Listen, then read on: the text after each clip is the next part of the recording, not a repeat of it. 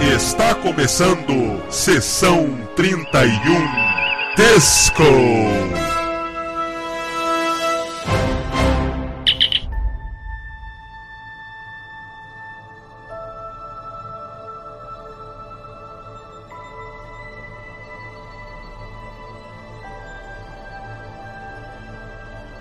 Olá pessoal, eu sou o Valdomiro e estamos começando mais um podcast. E quem está aqui comigo hoje é a Laila Rezende, que é a primeira vez que participa. E aí, Laila, beleza? Beleza! Oh, bacana. É, deixa eu só falar brevemente, a Laila é uma tracker. Você é tracker desde criança, né, Laila? Você tinha falado pra mim. Acho que desde a barriga da minha mãe, viu? Desde aquela época.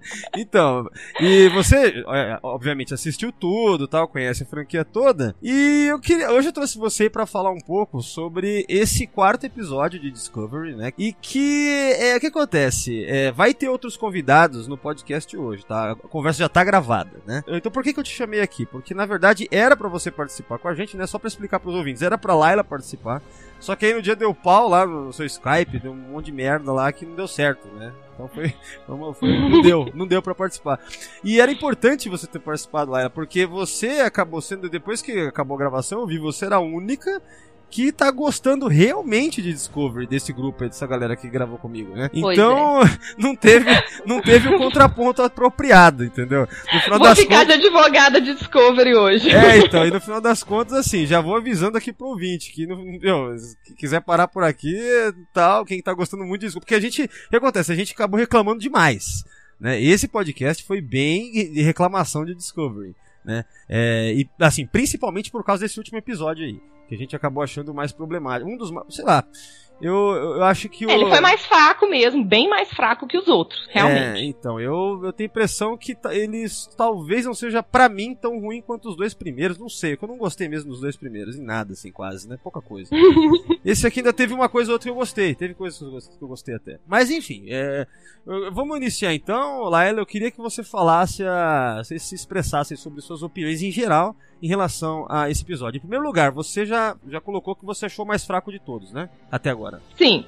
No geral, eu tô gostando de Discovery, né? Vou ficar aqui de advogada de Discovery, né? Tô aí de advogada da, da CBS Paramount desde os anos 2000. CBS, me manda umas camisas aí, viu? Ô, olha aí, umas, uns convites pra Premiere aí e tal. né? Pois é, porque eu tô aqui de advogada desde a época de Voyager, depois Enterprise e agora Discovery. Tô aqui Não, de... mas, mas, Voyager, mas Voyager Enterprise, cara, era um total. Bom, é melhor você falar aí. É. Senão eu vou acabar falando muito aqui. Já, já tem uma hora e quarenta, sei lá, de eu falando, metendo pau em, nesse último episódio. Então vamos lá, Laila. É, deixa o advogado de Discovery falar, né?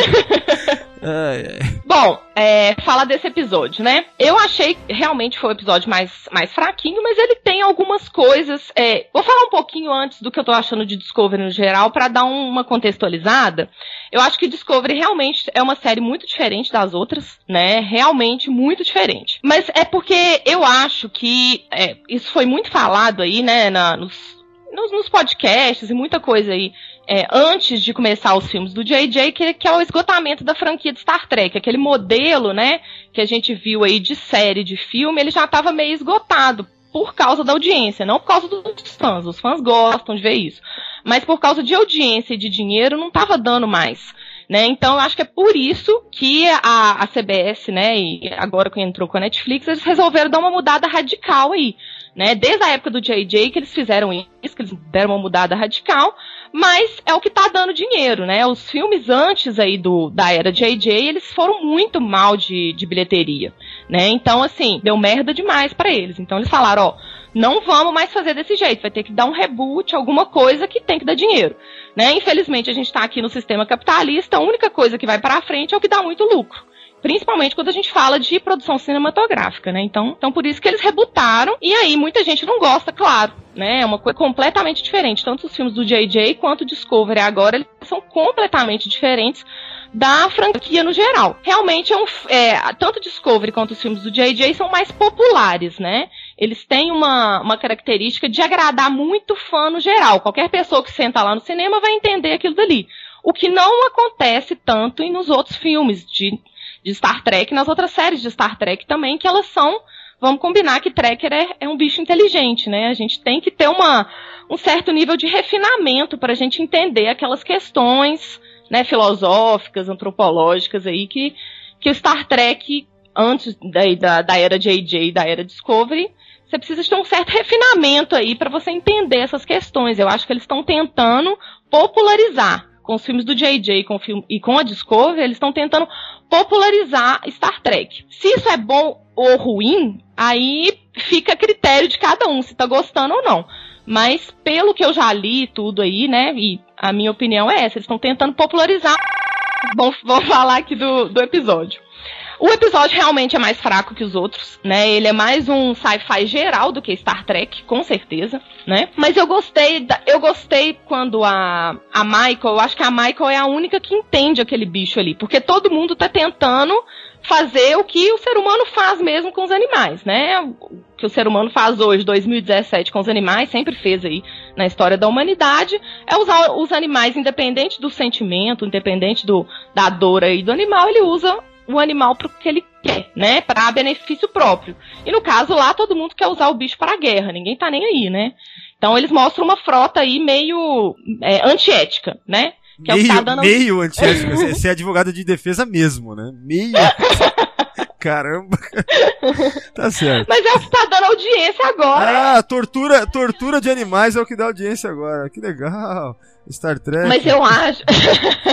a galera antiética é o que dá, é o que dá audiência pra você ver Game of Thrones. O negócio é mó porradaria. É isso aí que o povo gosta de ver. Eu não gosto de ver isso. Não, mas eu, não, é o que eu, o povo eu, gosta eu, de ver. Eu gosto de ver também. Eu adoro ver esse tipo de coisa, mas não em Star Trek, entendeu? Eu assisto Star Trek pra. Porque é diferente desse, uhum. desse outro tipo de de produção, que eu também gosto muito, entendeu? Entendo. Eu adoro assistir Game of Thrones, mas. Eu, eu não gosto. É, então, mas assim, Star Trek tem uma característica mais única que no uhum. final das contas meio que só Star Trek tem. Aí, aí tá pegando agora aquilo que torna diferente e único pra, na minha opinião, vulgarizar e atender a, como se fosse perverter a franquia, na minha opinião, sabe? Não querendo. Parece que eu tô falando como se fosse moralista, tá? A questão é que Star Trek realmente se preocupa, no geral, com ética, com essas coisas, com questionar e tal. E aí, quando você vê, né, cara, é, fazendo igual a qualquer um pode fazer, que nem um Battlestar Galactica pode fazer, ou qualquer outra série sci-fi, sei lá. Que... Uhum. Então, é, é, é, o que me incomoda é, mais é entendo. é isso, né? Eu entendo seu questionamento, eu entendo e concordo parcialmente aí com, com ele. É, eu acho que é, tem algumas questões, mas elas não são tão explícitas. Por exemplo, aquele episódio 3 lá de. Eita, Assim, é o Context for Kings, né? Não, é o episódio. É, eu tô querendo comparar ele com o Orville. Aquele episódio 3 do Orville é bem Star Trek. Não, na é verdade. aquilo que a gente tá acostumado a ver Star Trek, entendeu? Todos, aquele todos de Orville até agora, né? É, então, assim, aquele tipo de episódio é o que a gente tá acostumado a ver Star Trek, que são discussões éticas e morais ali. Só que eles estão tentando colocar as pequenas discussões, pequenos relances de discussão dentro de uma coisa popular. Que é o, pelo menos é o que eu tô vendo, o que eu vi nesse episódio. A Michael, ela tenta, de alguma forma, pro, não proteger, mas ela entende aquele animal, ela entende que ele tá sofrendo. No final, ela pede desculpa para ele. Então, assim, ela fala com aquela, com aquela mulher lá que morreu, né, com a chefe de segurança, ela fala, você tá tentando ver, você não tá entendendo esse animal. A gente tem que entender ele como um todo, como uma biologia, não só como uma arma. Ela fala isso, ela tem essas duas frases aí que eu entendo que ela tá protegendo aquela, aquele animal, que ela entendeu aquela, tipo, não, gente, não é assim que a gente, que a gente vai fazer. Tanto é que ela não queria que abrisse lá e desse o tiro no bicho, né? Mas ela deixou porque, né, enfim, né? Ela não manda nada ali. Então, eu achei que foi uma pequena crítica, um relance de crítica, mas não uma crítica ostensiva, como a gente veria em outras séries de Star Trek, porque eles estão tentando fazer uma coisa que chama mais audiência, popular mesmo. Mas, ó, mas independente de, por exemplo, que nem, eu, eu, não, eu não concordo muito com isso, porque eu acho que você colocar um personagem só pensando assim e o resto quer que se foda a criatura, é, não é essa questão que Star Trek, quando aborda, normalmente faz, né? Normalmente okay, a nave é, inteira tá série... ali. Ah, desculpa, eu te interrompi. Não, pode falar. É porque essa série, ela, ela é uma série, ela não é episódio, porque todos os episódios de Star Trek, antes eles início, meio e fim. Então a gente via, a gente é, contextualizava assim, início, meio e fim, né? Só que dessa vez não. Esse é o início, é esse episódio. Então o desfecho dessa criatura vai ser dois, três episódios lá pra frente. Então a gente não pode julgar ainda, entendeu? O que acontece é o seguinte, o que eu acho principal, é você ver a nave inteira pouco se importando e só uma personagem tá ali falando, ela, né, que chega e, e parece que se importa. Né? Uma só, quer dizer, a nave inteira é, é tipo o universo do espelho e só ela parece que é do universo regular nesse episódio, entendeu? É isso que eu acho muito bizarro em Discovery. É, mas eu acho que isso é um, é, vai ser um arco, entendeu? Pelo menos é a minha opinião, que depois, no próximo episódio, alguém também vai ver, ou no outro alguém vai ver é, mais pessoas, e vai, assim, eles estão destrinchando essa história em vários episódios, e não só no primeiro. No primeiro, vai, vai, pelo menos é o que eu acho, vai acontecer isso, e depois, acredito eu, espero eu, que eles tenham essa essa questão ética desenvolvida nos outros episódios. É, vamos ver. Mas é isso, de maneira geral, é isso. Sua opinião. É, é, vamos ver. Vamos, tipo... ver. vamos ver, eu não acredito. Eu não acredito em nada que venha desses caras aí, mas vamos ver, né? Ver a gente faz de qualquer jeito. Né? Mas é, o... é, como eu falei, é uma série completamente diferente. Então eu acho que, assim, todas as outras séries de Star Trek no início são uma merda, na não, minha opinião. Não, o é iníciozinho de série Ó. de Star Trek é muito ruim. Então, tirando a clássica, claro. Mas depois vai dar uma melhorada. Então, é o que eu tô esperando. Que aconteceu nas outras, na minha opinião, e que eu espero que aconteça nessa. É, mas a diferença, a diferença, por exemplo, eu não acho que, que é uma merda, né, o começo. Eu acho que é fraco, né? É, por exemplo, eu não acho uma merda o começo de nenhuma das séries de Star Trek. Eu acho, assim, tirando a série clássica, eu acho que é, é fraco, mas não. Mas independente disso, eu quero dizer o seguinte: nenhuma delas começou com uma, sabe, com uma contextualização esquisita que fere os preceitos da, da federação. Essa daí já começa assim, já. Parece que desrespeitando é, mas é tudo, porque, né? É, mas é porque eles estão querendo fazer uma coisa completamente diferente. Eu entendo que você não tenha gostado. Mas eles estão querendo fazer uma coisa completamente diferente. Tipo assim, ah, na, por exemplo, é uma guerra. Lá na guerra todo mundo perde, perde a ética, perde tudo. E é isso aí que, que nós estamos mostrando, entendeu? Assim, a gente está mostrando essa nave Discovery que tem esse capitão filho da puta e que é uma parte da, da federação que não é a federação em si. Pelo menos é o que eu tô entendendo, que o Gabriel, é, o que eu tô, eu, eu ganhei carta branca aqui da frota para fazer o que eu quiser, então você pode ficar tranquila que né, o seu caso aqui está resolvido. Eu tenho carta branca para fazer o que eu quiser aqui, porque a gente tem que voltar para casa, a gente tem que ganhar essa guerra. Então, assim, eu entendi naquela frase dele assim: eu sou o filho da puta que vai ganhar a guerra, o resto da federação tá lá de boa. Pelo menos foi o que eu entendi. Eles não estão mostrando isso realmente. Realmente é uma falha. Eles deviam mostrar que a Discovery e o Capitão Lorca, eles são filhos da puta porque eles estão ali, mandaram aquela galera ali para ganhar a guerra, entendeu? E o resto da federação, acredito eu, que sejam uma federação ética, né? Mas assim, já, já foi mostrado em outras, em outras séries também que tem uma parte da federação que não é tão ética assim, né? Não, mas sempre então... quando é mostrado, aquilo é colocado como uma exceção, uma violação, algo que é uma anomalia. Né? É, é, é, e sempre há uma, uma história, às vezes pode ser de redenção, eles, o pessoal se ferra, né? Porque aquilo ali. É, mas é, é porque como eu falei, isso é serializado. Mais pra frente, eu acredito que eles vão mostrar isso. Eles estão mostrando um microcosmos que é só Discovery, que é só a nave dos filhos da puta ali, entendeu? Então, quer dizer, resumindo, a gente tá acompanhando a série de uma nave de filho da puta. Então, assim, você pensa, Isso. depois de 12 anos. Não, então, depois de 12 anos sem uma série de Star Trek, a melhor escolha para uma nova série é mostrar uma nave de filho da puta que não tá explorando, tá fazendo guerra, sabe? Aonde que Mas isso é, é Star o que Trek? Dá audiência, baby. Então, então pra que fazer Star Trek, baby? Faz outra coisa, dá outro nome, entendeu? Mas é, é porque se não tiver o nome Star Trek, ninguém vai assistir. Ah, então vamos, vamos é, tornar, sabe, sequestrar essa marca aqui só porque é reconhecível, brand, é, aquele lance uhum. de, de, brand reconhecível, e aí foda-se se você muda tudo e transforma aquilo numa. Não, mas aí, eles estão mostrando uma parte só da frota que é antiética, mas o resto da frota, eu acredito que ainda vai mostrar que eles vão se fuder, entendeu? Eles deviam ter então feito uma propaganda, ó, pessoal, essa nova série é uma nave de, de antiéticos. É né? uma série totalmente antiética de Star Trek. Né? A propaganda não foi essa, né? E, então eu acho é, muito estranho. Eles erraram no marketing, com certeza, porque eles falaram que é uma nave de exploração e não é, é uma nave de guerra. E é uma nave de guerra que é completamente fora dos princípios da, da frota estelar. Isso eu concordo com você completamente. Não, mas o problema, assim, voltando pro quarto episódio, o problema principal no quarto episódio é que o roteiro eu acho muito fraco, com vários furos de roteiro. Quer dizer que, é, por exemplo, aquela comandante Landry morrer de qualquer maneira, sabe? E ela morreu porque foi burra, totalmente estúpida. É, na verdade, eu gostei muito dela ter morrido, pra falar a verdade. Ah, não, não, eu concordo que, que ela é legal ter morrido porque ela é uma filha da puta, né? Isso. Mas que, que foi um, sabe, uma escrita preguiçosa por parte dos caras. Foi, não é possível, cara. Você matar daquele jeito, entendeu? E não desenvolver o personagem direito também, sabe? É tudo gratuito. É, o que eu gostei dela morrer, porque assim, a Michael fala com ela. A frase da Michael antes é mais ou menos assim: olha, você tá querendo usar esse bicho pra para matar, a gente tem que conhecer ele, tem que conhecer. Gente, ela falou em, em, outros, em, outras, é, em outros termos assim, a gente tem que conhecer ele primeiro, tipo, vamos respeitar o negócio. A mulher falou: não, vamos respeitar porra nenhuma, vou lá dar tiro no bicho. O bicho foi lá e matou ela. Eu adorei isso. Adorei, porque tá mostrando assim, a Michael, ela respeitou o bicho, o bicho não foi para cima dela. A mulher que foi lá desrespeitar morreu. Então, assim, para mim aquilo ficou, olha, você desrespeita a natureza, você tá você vai se fuder, mas entendeu? Era, mas, era melhor, mas era melhor mostrar um, um, outro red shirt lá, tipo ignorantão, um cara de segurança, do que pegar uma personagem que, meu, que era pra ser ali fixa é. na série, e outra, uhum. ela, ela, é a chefe de segurança da nave que tá fazendo uma missão secreta. Pô, os caras escolheram qualquer uma para essa função, né? Pra ela tomar é. uma atitude tão estúpida quanto essa. Então eu, eu penso assim, cara, que são decisões muito preguiçosas, sabe, no roteiro. Na verdade, eu entendi isso como, é, como decisões extremistas de guerra, entendeu? Porque o povo não tá acostumado com guerra, a frota sempre foi paz e amor, e de repente colocam todo mundo que tá ali, igual o Tenente Stamets, ele tá puto que ele tá no meio da guerra.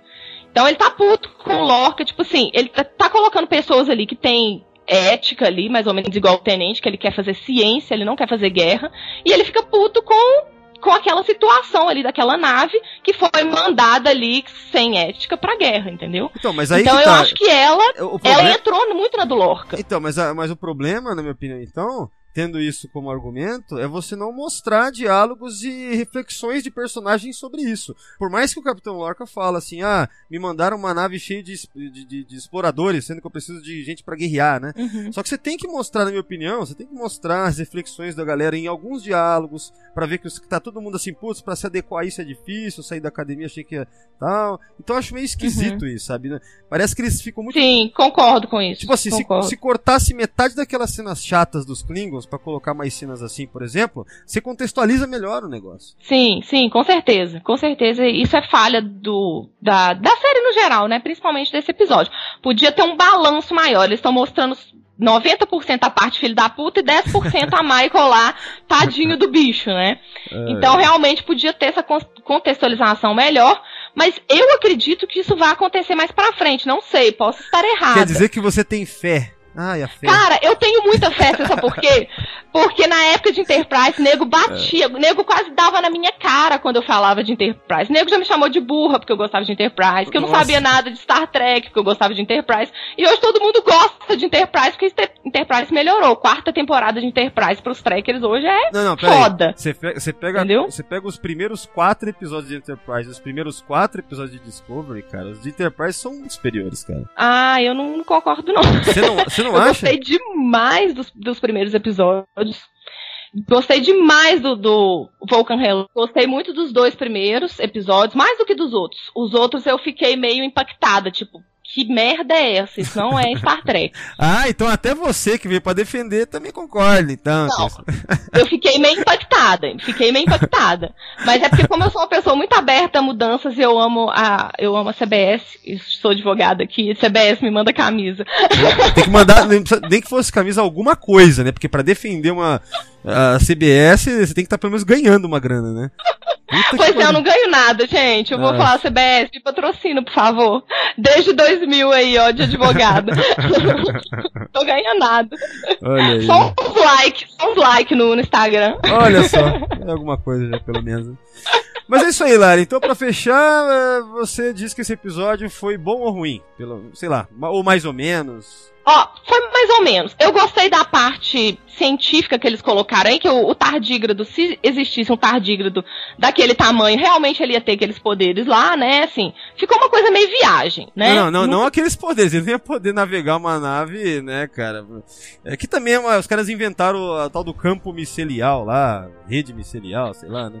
Cara, aquilo dali ainda não estudei, mas eles têm, tem um cara, o, o Paul Stamets, que é o, o, tenente, ele é baseado na vida real no cientista Paul Stamets, que ele usa, que ele tá estudando esse negócio de esporos pra para gerar energia. É, não, no, então, no podcast anterior o, foi falado sobre isso até.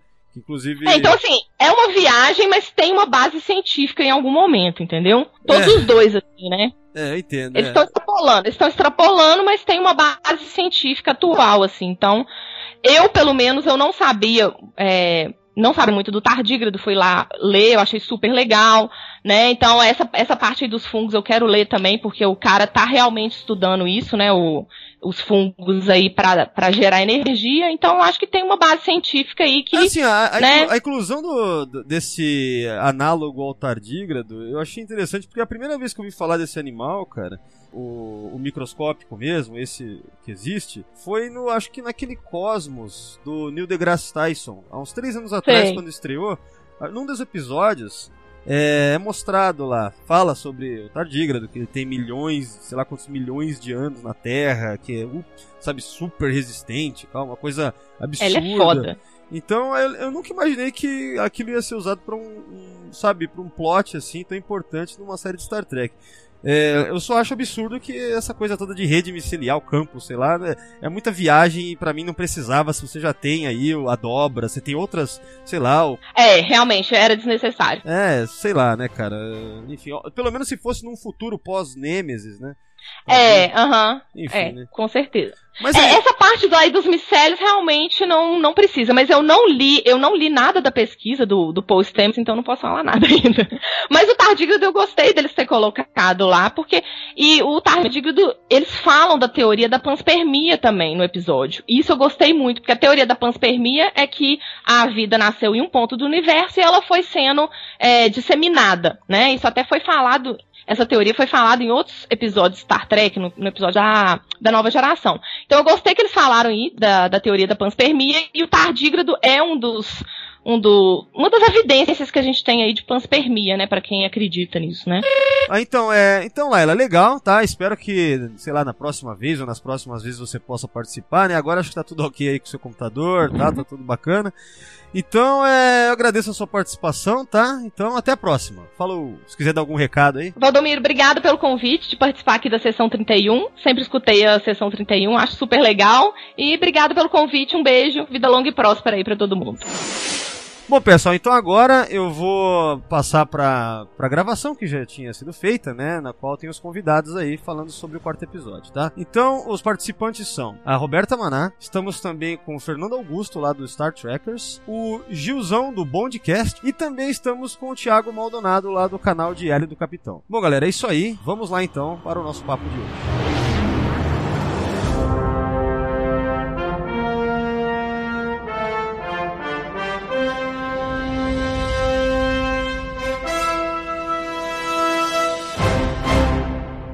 Bom, pessoal, então é isso aí. Vou começar agora a ver com vocês a opinião, de maneira geral, em relação ao quarto episódio, tá? Então, é, vou começar com, novamente com você, Roberta. Diz aí, o que, que você achou de maneira geral de The Butcher's Knife uh, Cares Not for the Lamb's Cry? Uh, eu tô achando os Klingon uns bundões. É, cara, eu, eu, eu, eu juro para vocês assim, eu jamais conseguiria imaginar a Grilka iniciando um ritual de acasalamento daquela maneira. Tipo, que, que bizarro, assim, tá? Os Klingon tão bizarros, mas assim, eu, eu tô torcendo pra, pra, que, pra que eles morram. Nossa, todos. cara, eu, olha. Isso que você falou sobre, sobre a, a lance de iniciar o ritual, pô, pra começar, a gente sabe, né? Teria que começar com uma mordida na, na bochecha, né? É assim que se faz, né? Isso, se- a Seven of Nine, sabe? Como se inicia um ritual de acasalamento. Nossa, Klingon, melhor do que aqueles Klingons. Cara, que Klingon bundona, é verdade, cara, sem atitude nenhuma, tem nada a ver, cara, não tem nada a ver. Esse é o, mas se bem que isso daí, cara, é o menor do menor do menor de todos os inúmeros problemas desse episódio. Então, Sim, sim. mas bem lembrado, bem lembrado. Então, eu tô achando os diálogos dos Klingons, eu tô achando tudo muito chato, sabe? Eu tô achando esse arco todo dos Klingons muito chato. Assim, é. é Ah! Nossa, eu entendo perfeitamente isso, cara. Eu fui assistir de novo hoje, cara, eu, eu quase dormi, assim. Eu não conseguia prestar. Meu, eu, eu começava a olhar pra, pra tela, eu comecei a mexer no, no celular. Falei, nossa, cara, não dá, cara, que coisa chata. É muito chato, cara, é muito chato. É muito chato. Tá pior. Tipo, no primeiro episódio já tava ruim, lógico. Mas tá, parece que só piora essa parte dos Klingons, cara. Nossa. Assim, sabe, é, tipo, tem, tem assim, é, é, tem, tem umas coisas boas, assim, uma das coisas legais da parada toda é que, tipo assim, segunda-feira de manhã, a gente já começa, aqui em, aqui em casa a gente, a gente toma café assistindo o primeiro episódio e fica conversando, sabe? Aí já fica lá metendo pau, assim, já, já começa com muito assunto, Já começa a segunda-feira como uma segunda-feira merece, né? Ou seja, com muita raiva, né? Muito bom, muito bom. cacete. Então, tipo assim, é uma animação, sabe? Segunda-feira começa animada. Que café da manhã, cara, que climão. Nossa, que bosta. É foda. Não, mas enfim, assim, ó, de verdade, assim, eu, eu, eu fiquei. Eu, eu terminei assim o primeiro. eu- na segunda-feira eu terminei assim, eu achei só de mild. Sabe? Aquela coisa, tipo, meio sem, sem gosto, assim. Sim, eu Foi isso, assim, eu achei. É que essa foi a primeira vez, né? Se você tiver feito que nem eu, ter visto mais vezes, você vê como que esse mild vira tipo, sei lá. Não, eu assisti duas vezes. No final eu já assisti outra vez depois, sabe? Eu assisti no, no- ainda na segunda-feira, no, no final do dia, eu assisti mais uma vez. Três vezes? Oi? Três vezes? Não, eu só assisti duas. Assisti segunda-feira de manhã e segunda-feira no final do dia assisti outra vez. Hoje não deu tempo de assistir mais uma vez. Que eu até queria ter visto que era, sei lá, pra captar algum detalhe, alguma coisa pro, pro podcast de hoje, mas não deu, não deu tempo. Não, mas de boa, nem merece também. Relaxa, tá, tá ótimo. Duas, duas vezes tá ótimo. Senão você para de participar, né, em breve. Cara, Duas é o suficiente, né? Uma você vê, a segunda você vai ter certeza daquilo ali que você viu. olha, cara, tudo, É? tudo que eu me segurei nesses últimos podcasts pra ser gente boa com Discovery, cara, hoje, cara, hoje não vai ter piedade não, cara. Mas ó, é isso aí, né? De maneira geral é isso. Roberto, acho que é isso aí, né? Mais alguma coisa? Uhum. Não, é isso. Tá, então agora eu vou passar pro participante que faz tempo que não cola aí, que é o Gil. Gilzão lá do Bondcast. E aí, Gilzão, em primeiro lugar, tudo, em- tudo em ordem aí, cara? Aê, tudo em ordem. Obrigado pelo convite para falar desta maravilhosa série. Só lembrando que o último podcast nosso que o, que o Gil participou era um intercom daquele de episódios de terror. E como esse episódio aqui também é um horror, eu achei adequado que a sua volta, Gil, fosse nesse contexto, entendeu? Então, pode. Vai lá, cara, de maneira geral, o que, bem, né? que, que você achou? O que, que você achou aí do, do Quando- quarto episódio, cara? Quanto pior for a série, mais ele vai me chamar. Só preste atenção. Cara, eu tô gostando muito de Star Trek Fringe. Tá bem legal. Eu já falei que você tá ofendendo. Não, tô falando, vamos falar sério, vamos falar sério. É, você tá ofendendo o Fringe quando você fala. Ofendendo o Fringe. É. Gente, sabe aquela sensação que você tá fazendo algo errado, Ah, sabe? E você não consegue parar de fazer? tipo a minha vida. Já, tive- já passaram por isso? É, tipo assim, você sabe que é errado, mas você não consegue largar. Sei. Vocês É. passam por isso? Ô, Eu tô assim, sabe? Eu sei que eu tô fazendo alguma coisa errada, que eu vou pagar por isso, que alguém vai vir me dar uma bronca porque eu tô fazendo isso, mas eu não consigo parar de assistir, velho. Eu assisti três vezes o episódio. Mas relaxa que quem tá, quem tá pagando mesmo por isso gente. são, são os canadenses e americanos lá com All Access. Eles sim estão pagando por isso. Assim, só por isso. né? Gente do céu. É, Acho que isso resume meu, sentimento, sabe? Eu não não consigo parar de me interessar e de assistir, e ao mesmo tempo eu me sinto perdido. Cara, é sabe? que, você, se é que assim, cara, fã de Star Trek, ele é refém da franquia, né? Acho que é esse que é o que define, né? A gente vai ficar acompanhando qualquer coisa que tenha Star Trek, né? Qualquer coisa. Que for, É tipo for- o que tem pra hoje, né? É, cara, é. O que, que tem sido desde 2009 se não é o que tem pra hoje, né? Então. É, é, o, é o que tem pra hoje. Mas assim, Cara, é, assim, é- que, Mas no geral, fala sobre o episódio no geral aí, cara. Cara, o que o episódio ele me deixou um pouco confuso, sabe, em alguns aspectos. Eu lembrei, eu, eu não sei se tem a ver, mas me lembrou, não, não tem nada a ver na verdade, mas me lembrou muito do episódio de Pegasus do, do Nova Geração. Você quer dizer na. Por quer- Ah, sim, melhor explicar, né? Porque aquele episódio é de ter ótimo. uma né? tecnologia, é, é, de ter uma tecnologia secreta em desenvolvimento, é, o jeito é, diferente da- da- do, do almirante, o, vou chamar de almirante John Locke, que eu não lembro o nome dele. É o é Almirante. do Almirante. É, Pre- é Pressman. Almirante É o- Pressman. Prisman, é. Prisman, né? É, o jeito do cara lidar com a situação, aí o, você vê o Capitão Lorca da mesma forma, sabe? O cara, você vê que ele não tem, não tá nem aí, né, cara? Na hora que ele liberou o som da galera sofrendo lá pra todo mundo ouvir. Gente boa pra Deus cá. Que capitão legal, cara. Cara, Puta que, Cara, pariu. gente fina, cara. É, caraca, Capitão Nascimento da Frota Estelar, né, velho? O-. Mas assim, gente, eu tava bem interessado pelo episódio até o colocarem lá o ursinho puff com pote de mel, entendeu? Pra Ali- fazer o negócio funcionar. Aliás, Gil, você Porra, comparou não com o Capitão. Você comparou com o Capitão Nascimento, só que em toda, todas as ocasiões que a gente viu o Capitão Nascimento, ele nunca fez tortura nos mamilos, entendeu? De ninguém pra conseguir alguma coisa, né? Agora, né? É, é brincadeira, viu, cara? Ai, que dó do tardígrado. Cara, Que mas. dó, cara. É, e você sabe, você fala, cara, esse, o Capitão Lorca não tem nada a ver com os capitães, capitães que a gente tá acostumado, né, cara? E mesmo assim você. Ah, eu tô falando pra vocês, eu tô numa, eu tô numa, numa situação muito estranha. Porque ele é tão diferente ao mesmo tempo, cara, eu quero saber mais desse cara. E eu tô assim, entendeu? Eu quero saber onde isso vai dar. É, Porque se não fosse São 31, se não for um negócio muito, muito secreto, meu, é o que vocês falaram aí, que você falou até, Valdomiro. É outra linha cronológica aí de novo, e botaram outra vez, porque não, não pode ser, entendeu? E nesse episódio, eu juro pra vocês, eu tentei gostar mais da Michael. Eu tentei gostar mais da Michael. Até quando ela ganha a lambidinha lá do bicho, mas não, ainda tô meio com o pé atrás com ela desde, desde o- dos primeiros episódios, cara. É, mas eu, eu concordo com você que o Lorca ainda é muito interessante, assim. Eu acho um personagem legal, assim, como personagem, assim, eu acho ele interessante ainda.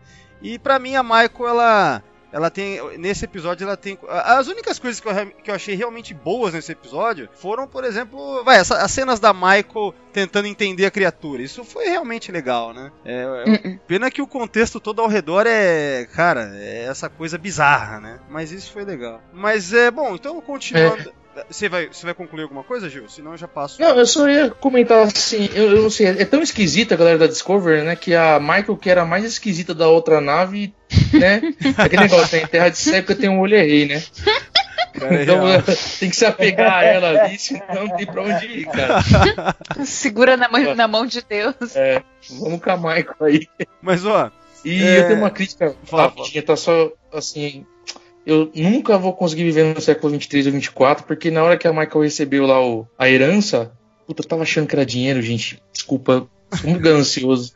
Fiquei tão decepcionado quando eu vi aquele telescópio, velho. que, que até agora eu também não entendi da onde que conseguiram pegar aquilo lá, né? Porque eu não entendi aquilo, cara. Ah, Como que conseguiram aquela luneta lá, aquela, aquele telescópio do, da, da, da, Sei da. Shinzo? Vocês entenderam isso daí ou não? Claro. alguém foi lá e colheu destroços, né? Sei lá. O Klingon, o Daniel Craig Klingon lá, ele não foi lá também caçar, essa coisa, hein? Ai, cara, é muito bizarro. Bom, mas é isso aí. Eu vou passar agora pro Fernando Augusto, lá do Star Trekkers, que tá aí novamente, né?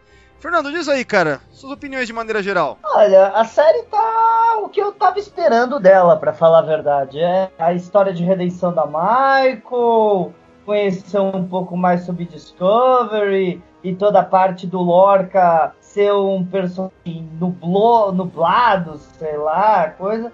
Tá o que eu tava achando que, que ia ser essa série, pra falar a verdade. Não tá me surpreendendo nada ali. Em termos de ficção científica em si, ficção científica pura e simples, também não tem nada me surpreendendo muito. Eu já vi seres vivos sendo usados é, em espacial, em Duna, sabe? Eu já vi a maioria dos temas que estão sendo abordados negócio de guerra e Star Galáctica. A série não tá inovando em nada pra mim, mas eu tô interessado em assistir e eu tô ficando mais a bordo conforme a coisa vai. Exatamente, não. O Guzão falou, Guzão falou a verdade aí. Em terra de, de, de cego, quem tem um olho é rei, é verdade. A Michael tá virando a personagem mais ética de uma nave de loucos, né? Fogo, né, cara? É bem isso mesmo, né? A sensação, né? Mais alguma coisa que você quer acrescentar agora? Ou tá ok? Ah, não, agora, agora não. Eu quero deixar pra, pra, pra bater na, quando a gente tiver na discussão. Quando tiver na batalha mesmo. ah, legal. É, deixa, eu só, deixa eu só ver se o, o Thiago tá aí. Thiago? Oi, ma- oi. Ah, oi! e aí, Thiago? Fala aí, cara, suas impressões desse quarto episódio. O que, que você achou de maneira geral? Cara, eu não escutei a opinião de vocês aí, não tô nem aí também. Mas assim, é, eu, vou, eu vou falar uma coisa. Adorei. Eu, Ótimo. eu né? vou falar uma coisa. É, Eu- todo eu mundo falei que eu amei que é o melhor episódio hoje de Jornada das Estrelas. O Ah, melhor com certeza. episódio. Cara, é, é melhor que, o- que- Meu, é, é tipo o, o novo The Inner Light, assim, praticamente. É, Cara, o novo, o é. O legal é que eu tô assim, assisto The Orb e vou assistir Discovery, cara. E depois eu fico com, aquele, com aquela briga de qual que é o melhor, né? Mas assim, eu assisti esse episódio, cara, eu, eu vou falar, vou, vou ser sincero, eu gostei. Porque esse, esse episódio me clareou como vai ser esta série. Tudo que a gente tinha de teoria foi explicado nessa série. Tudo que a gente discutiu no outro podcast, a gente conversou. Então, com certeza, daqui até o final do- da série, vão cagar na nossa cabeça e vocês vão ter que engolir, gente. Vocês não estão entendendo isso, né? Certo. Então, resumindo, você achou uma merda, né? Uma merda. Uma merda. A Ai, única cara. coisa bacana que eu gostei do episódio, que eu achei. E eu acho que ela deu uma cagada. Assim, pra mim, do, do início ao fim tem um furo de roteiros gigantescos. Mas eu gostei do jeito que a Bunny tratou o- a espécie. Isso foi uma coisa tracker, você entendeu? Sim. De não transformar isso em arma. Você primeiro saber o que, que é aquilo. E isso eu achei muito bacana. Mas no final eles acabaram botando o bichinho lá nas tetinhas, como você disse. E ele vai no final, né? Adorei a mulher ter morrido, sabe? Primeiro a camisa vermelha morreu. Mas eu acho que ela viva ia trazer muito mais conteúdo do que matar ela agora. E eu ainda tô. É, conteúdo só se for pro Lorca, né? Né, Não, e eu ainda tô tentando entender ainda como assim. eu não- cara, é- nós estamos em guerra, certo? E um planeta que me gera 40% de energia para minhas naves, eu quero saber por que não tem uma frota protegendo esse- essa porra desse planeta, cara. Mas tem. Eles dizem, lá, eles dizem no episódio que tinha uma frota que os Klingons botaram. Então, mas eu acho que fica na cara que é, que é muito mal protegido, assim, né, cara? Ficou muito fácil, foi muito. Quer dizer, é, no final das contas estão dependendo da Discovery. Naquele momento só a Discovery podia fazer alguma coisa. E eles nem tinham, é, sabe, manjado ainda direito como mexer no Sport Drive lá, sabe, pra calcular precisamente onde vai parar. Então, na verdade, era pra Federação ter acabado. E, assim, por um, um trabalho meio. Eu imagino que foi mal planejado deles. Como que eles deixam tomar tão fácil? É, isso, isso daí. Pra- pra- eu tava agora conversando com o Rodrigo sobre isso. Ele disse assim, cara, é, é, parece. A, a impressão que dá é que os produtores eles querem fazer umas coisas tão grandiosas, sabe? Tudo tem que ser grandioso na série. Tipo assim, 40% do, do de lítio da, da federação sai desse planeta, sabe? Tipo, tudo é demais, assim, sabe? E aí acaba ficando furo de roteiro mesmo, né? Então, então assim, primeiro, não faz muito sentido um planeta só produzir 40% do de lítio. E aí, é, mas enfim, eles dizem, eles dizem isso, sabe? Eles dizem que, que, que, a, que, a, que a federação tá perdendo a batalha pros Klingons, então até faria sentido que o bloqueio tivesse caído. Se a federação tá perdendo a batalha e o bloqueio caiu, sabe? Eu, eu acho assim, por exemplo, é, isso que você falou me lembrou que no, no Star Trek 6 lá, né, o Undiscovered Country, o plot é meio parecido nessa parte, né, de que a lua Praxis lá, ela explodiu por uma razão também qualquer lá, e ali, a partir dali o Império ia, sabe, sofrer as consequências de, sei lá, escassez e o caramba. Acho que escassez de produção de alguma coisa também. Não lembro se era de dilítio, não lembro agora. Energia. Era Energia. energia mesmo. Energia, A né? Lua Praxis produziu 80% da energia do Império por causa que era pra ser um paralelo com a explosão de Chernobyl. Então, aí você vê, né? Quando você coloca algo que é, aparentemente é um furo, é um furo. Só que pra contar uma história realmente relevante e bem escrita, como é daquele filme, é uma coisa. Agora o que fizeram aqui, cara, é, é simplesmente qualquer coisa, né? Qualquer coisa. Pra salvar a colônia, tal. E assim, poderia muito bem, sabe, eles não ter conseguido fazer o salto e já era, né, já era, completamente perderam a guerra, acabou a federação. Cara, essa federação, ela, ela é tão mal planejada assim nesse na Discovery aí que a gente vê na série, que se acabasse, acho que ia, ia merecer mesmo acabar, sabe? Não, dá pra torcer pra ninguém nesse seriado. Não dá pra torcer. Cara, eu vou falar pra você, eu, só, eu já tô começando a falar minha opinião aqui, né? Quem tava falando era o Thiago. Continuei, Thiago. Eu- nossa, já começa. É porque esse, esse episódio eu tenho vários problemas com ele mesmo. cara. Mas fala aí, cara. Não, Mas eu vou, eu não, mas eu vou falar o quê? Tá falando tudo. A Roberta, a- o que a Roberta falou era exatamente o que eu queria concluir. Ela tá certíssima.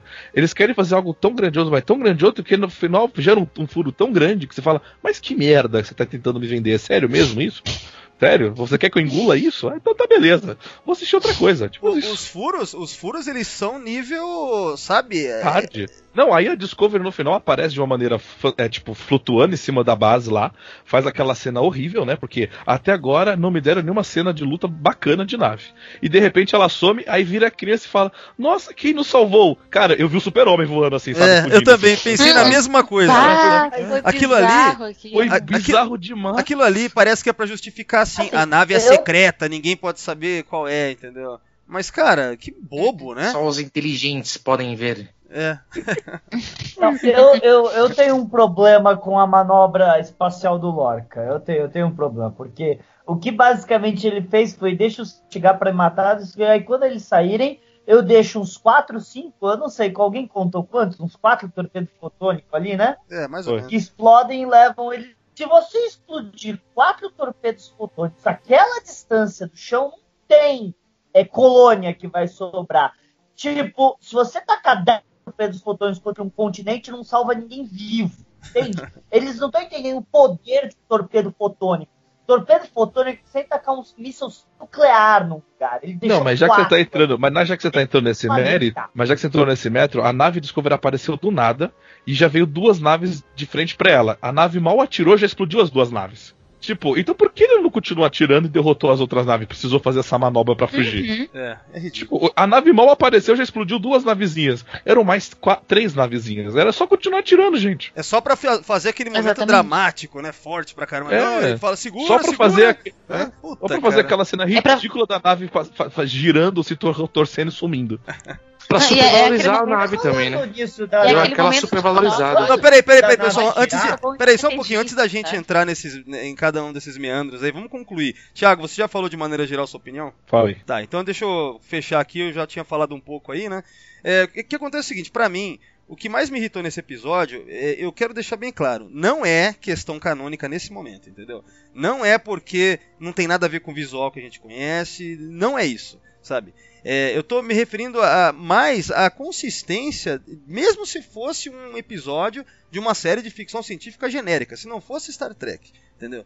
Se eu, se eu for olhar por esse lado, não funciona. A quantidade de furos é enorme, sabe? As atitudes dos personagens têm atitudes ridículas. Aquela oficial, a comandante Landry, ela morre porque foi burra. Mas assim, burra demais, cara. Não justificou. Aquela morte foi mal planejada. Foi preguiça de escritor. Aquilo não faz sentido, né? Então, assim, é, são várias coisas durante o episódio, cara, que você fala, cara, isso não faz sentido. Não, por que isso? O porquê disso, né? E aí você perde a credibilidade na história. Os Klingons, cara. Aquela. Como que eles ficam seis meses é, a, a deriva, sei lá o quê? Aí agora, ah, vamos. Tá acabando a energia aqui. A gente vai ter que ir lá pro campo de batalha. Que durante seis meses ninguém foi buscar aquelas naves. Também tá tudo lá. Né? Não, não faz sentido nenhum isso daí. Né? E como que é tão necessário que aquele Cole lá, que aquele outro Klingon vai lá, precisa do, do, do dispositivo de camuflagem, tudo bem. Mas como é que isso não foi distribuído entre as casas, já que passou seis meses e tá rolando uma guerra, né? Como, sabe, parece que esse lapso de tempo ele não foi coberto direito. Os caras são. Parece que passou um dia depois da batalha da Binary Stars lá. Né? Então, cara, muita coisa nesse episódio não faz sentido. E, e começou a me irritar demais assistindo outras vezes, né? A primeira vez que eu vi, me pareceu assim, bom, esse episódio ele é mais fraco que o da semana passada. As cenas dos Klingons são chatíssimas, muito tediosas, muito demais, cara. É, o, o Klingon deles é chato de ficar ouvindo. Nossa, quando a gente ouviu no passado, que legal que vai ser uma série os Klingons falando somente em Klingon, cara. Não, é muito chato, é muito chato. É, sabe, as cenas elas são é, elas, não, elas são cenas paradas, as atuações são fracas, não sei se aquela maquiagem atrapalha, deve atrapalhar muito, entendeu? Sei lá, Hum, sabe? trabalhar Então o episódio, o episódio ele perde muito em ritmo, cara. E assim, é, isso eu tô analisando, sei lá, tentando, tentando analisar se for somente uma ficção científica genérica. Agora, se for Star Trek, cara, aí é pior ainda. Porque essa questão dos caras escravizarem uma forma de vida alienígena pra poder dar os saltos, lá, os jumps. Ah, porque ah, tem isso também, né? Eles chamam de jump. Ou seja, ah, é, os caras assinaram embaixo, nós somos agora uma cópia de Battlestar Galactica mesmo, né? Porque o termo jump é Battlestar Galactica, né, cara? Então, assim, tá ficando cada vez pior, cara. Esse episódio eu pensei, cara, daqui tá indo tipo ladeira abaixo. O da semana passada eu até que gostei mesmo, né? Tinha as falhas, tal, não sei o que, mas parecia que era, ó, tem um potencial aí, né?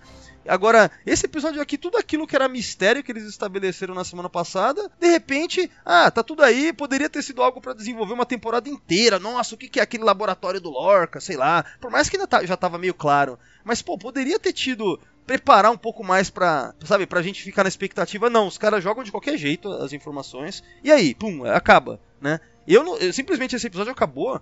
Eu não fiquei com nenhuma expectativa pro próximo. Eu não tô, tipo, é, empolgado pra ver o próximo. Sério, eu não tô nem aí. Cara, é aquilo que eu ia concluir quando eu interrompi, acho que é Roberto ou o Thiago, sei lá. Cara, eu não consigo torcer nem pra federação nem pros Klingons. Eu só penso no coitado do Tardígrado lá, o Tardígrado, entendeu? Que tá preso lá, sendo molestado lá com. Meu, o que, que é aquilo, cara? É horrível, é horrível, isso é horrível. Não adianta botar a última cena a Michael Byrne dando comidinha pra ele, não. Ele tá preso lá, o filho da puta, entendeu? Então, assim, cara, isso é Star Trek do, do, da- do, do século XXI, desculpa. Star Trek do século XXI foi Enterprise. Não era perfeito, mas era muito melhor que isso daí, cara. Em qualquer fase da Enterprise, hein? Eu tô, eu tô colocando até arcos indie, cara. Até o episódio que o Arthur tortura é melhor do que isso daí, cara. Na boa. É, é- esse episódio, cara, pra mim, ele é meio que o fundo do poço até o momento, cara. Né? Isso, de maneira geral, é minha opinião em relação a ele. A gente vai discutir. Teve coisas boas que a gente vai poder falar aí também depois. Agora, agora o negócio do tardígrado, eu, eu, eu preciso falar isso, eu Pode preciso falar. desabafar. É, tipo assim, ó. Tá, eles encontraram, a, a Michael meio, meio que descobriu assim o segredo do que a Glenn estava utilizando o tardígrado como a navegação, né? Que, que o outro cientista utilizou o tardígrado como o navegador para para Glenn, para Pra poder dar, dar aqueles saltos de 900 bolinhas. Só que dando aqueles saltos de 900 bolinhas, eles encontraram com aquela firewall é, de Hawking Radiation e tal, e daí eles ficaram todos retorcidos e morreram todos. Aliás, Então, Roberto, tipo assim- só uma coisa. Isso aí, ele, quando foi dita essa fala aí, do que o Stamets fala, é, é, eu pensei que eu tinha especulado sobre isso no podcast anterior, que talvez só as formas orgânicas ficassem retorcidas. E foi isso mesmo, né? Ele confirma, né? Isso. Mas e daí, assim, ó, qual- então, tipo assim, o tardígrado, ele é um navegador, só que ele não é. Porque, assim, ele tava lá na nave e era ele que tava fazendo a navegação e ainda assim encontrou a, a parede de radiação Hawking. Mas Ainda talvez fosse problema, algo né? inesperado, né? Não sei se. E ele, e ele não foi afetado, inclusive. É, é, é verdade. E aí, o que, que explica isso? É verdade, né? Eu não tinha pensado nisso. Aí, ó, mais um furo. Ah, que legal, não tem É mais porque nenhum. né? ele se alimenta de esporos. É porque ele se alimenta de esporos. Ah! Obrigada, Fernanda. Bom, vamos começar a falar então do episódio, tá? Eu quero destacar, pra não falar que a gente tá só aqui de hater, eu quero destacar coisas boas. Eu acho assim, a- as coisas de a- as coisas boas que tem nesse, nesse episódio, eu acho que o principal, como eu tinha falado lá, é a Michael tentando, não era eu que tinha falado, na verdade que era o Thiago, não sei quem falou sobre a questão de deles tentarem entender ela, né? Tentar entender a criatura ah, e ela chega na conclusão de que não é um predador, né? Então, isso pareceu muito, cara, os melhores momentos de Star Trek quando os caras tentam entender outra forma de vida para encontrar o meio termo. Me lembrei, em primeiro lugar, a primeira coisa que eu lembrei foi da Horta, né, do Devil in the Dark, né? Acho que ali começa isso em Star Trek mesmo é ali, né? Onde a gente tem isso abordado como plot do episódio todo, né? Então aqui teve isso. Isso foi o bom, né? Agora o problema é você ver esse negócio que é bom permeado de coisas como, por exemplo, ela enganar o Saru, assim, enganar feio e nem pedir desculpa não, entendeu? Engana o cara pra testar e, e já era, entendeu? Então assim, é, a Michael Burnham... E aliás, ela podia simplesmente ter falado pra ele, né? É, Podia então, ter dito, Saru, por favor, tu pode vir aqui pra eu saber se, se tal, tal, tal, tal. Eu tenho a tal, te, a tal hipótese. Tu é pode vir aqui pra testar? Pronto. Então, aí o que, que, que, que acontece? A Michael tem esse momento legal no episódio todo, só que ela, ela tem esse momento escrota. Ela foi escrota de novo com o Saru, que nem no primeiro episódio, entendeu?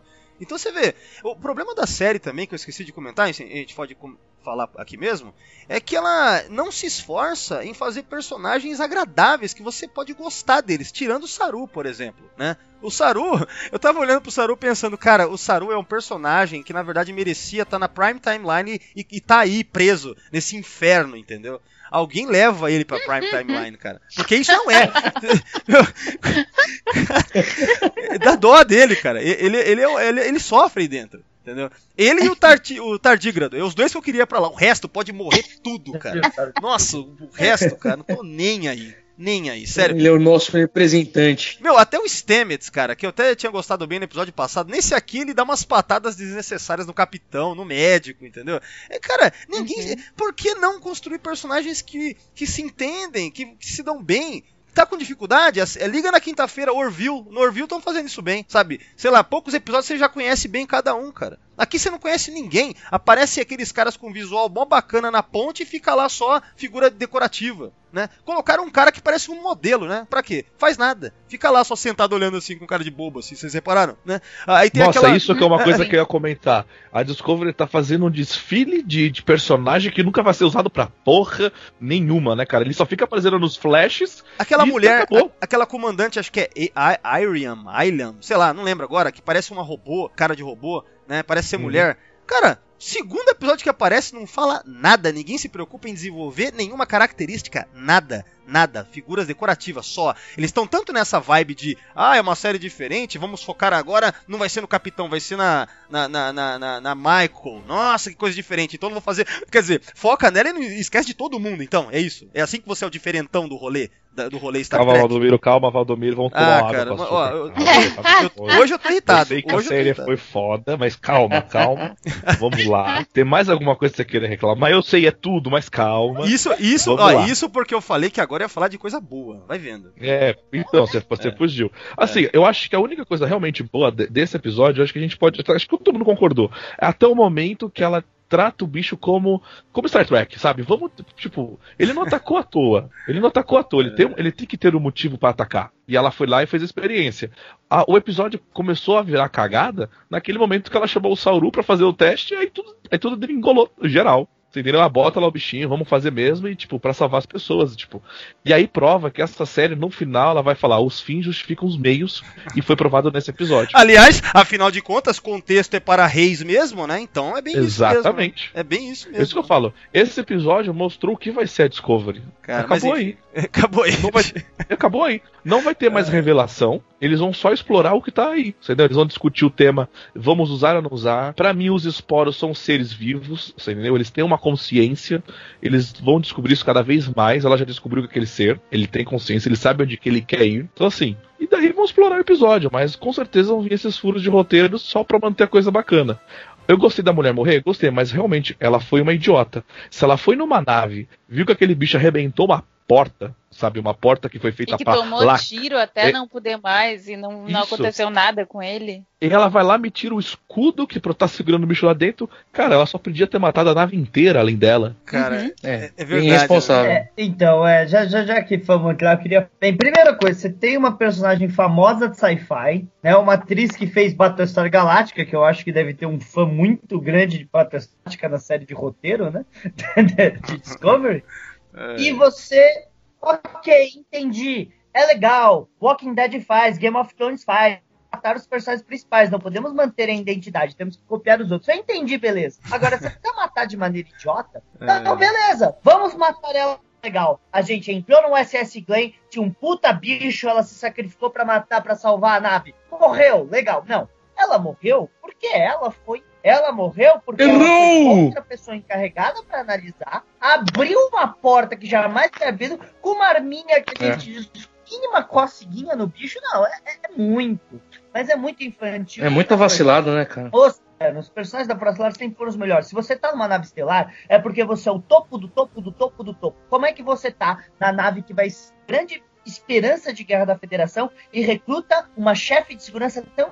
competente? Competente como aquela. Não, mas olha só. É que que é foda? O, o mais inteligente, o mais inovador que a gente vê hoje é o bicho lá, é, entendeu? Não É o que eu tem tô lógica, falando. entendeu? É o que eu tô falando, é o único. per- Ele e o Saru, cara, que eu queria que se salvassem, cara. São os dois. Agora, eu lembrei de uma coisa agora que o, enquanto o Fernando tava falando, é que assim, a- uma coisa que ficou muito claro pra mim é quando depois, quando esse cara. é, aliás, tá, tá o corpo da Landry na enfermaria, né?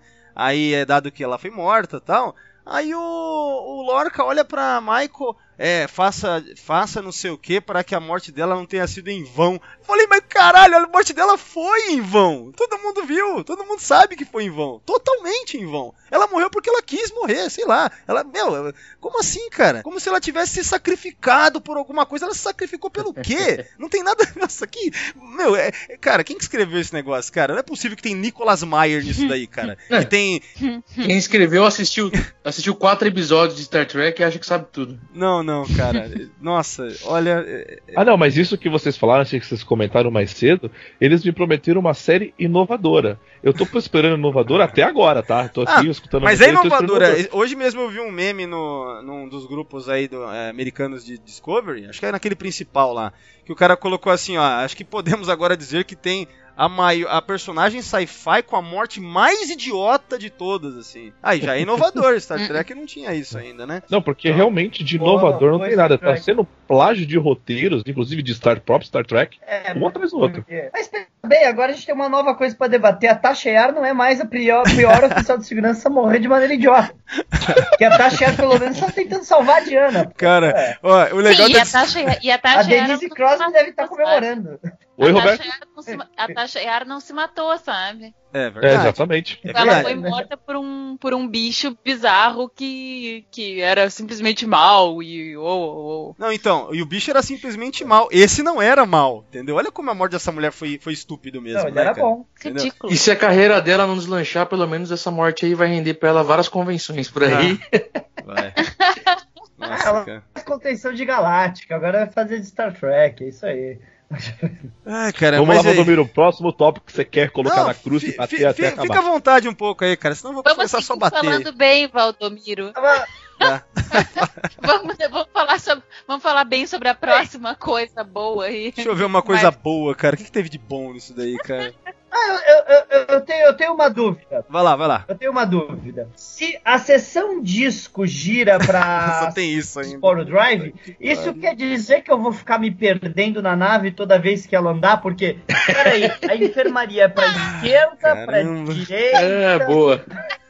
Eu fico imaginando a Boa. sala de escritores, o cara chegou assim, peraí, peraí, se é uma se, se a, a, a série Discovery e aquilo é um disco, por que não girar? Oh, palmas, que genial. Vamos fazer girar. Que Imagina a inovador. galera assim, porra, boa É, ideia. uhul, né? Aquele medo de falar, nossa, é uma merda, mas é meu chefe, né? Uhul.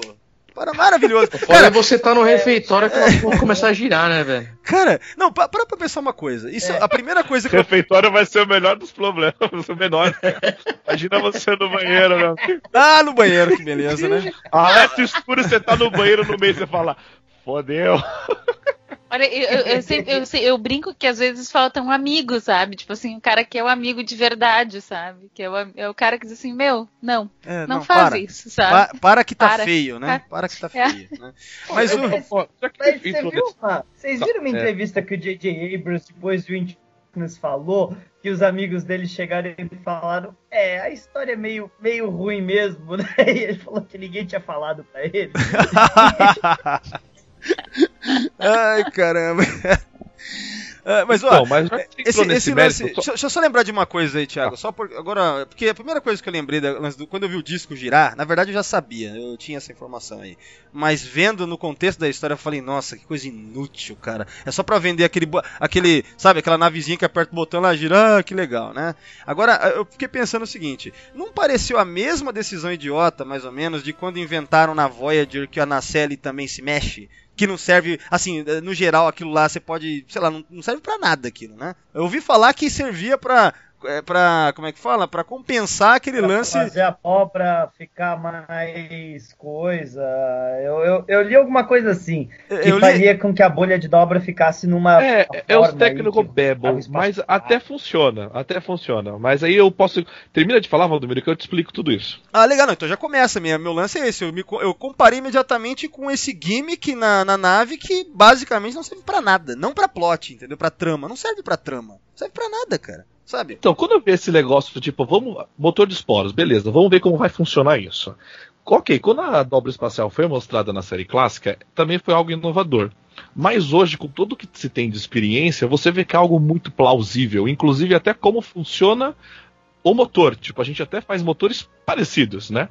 É, mas eles nunca definiram muito bem a questão de dois motores, um motor, três motores, isso ele fica- ficou meio perdido. Mas o motor de dobra, basicamente, você tem um motor aqui. Por que ele é comprido? Porque ele comprime o espaço que está na sua frente e expande o que está atrás de você. Então ele per- e cria.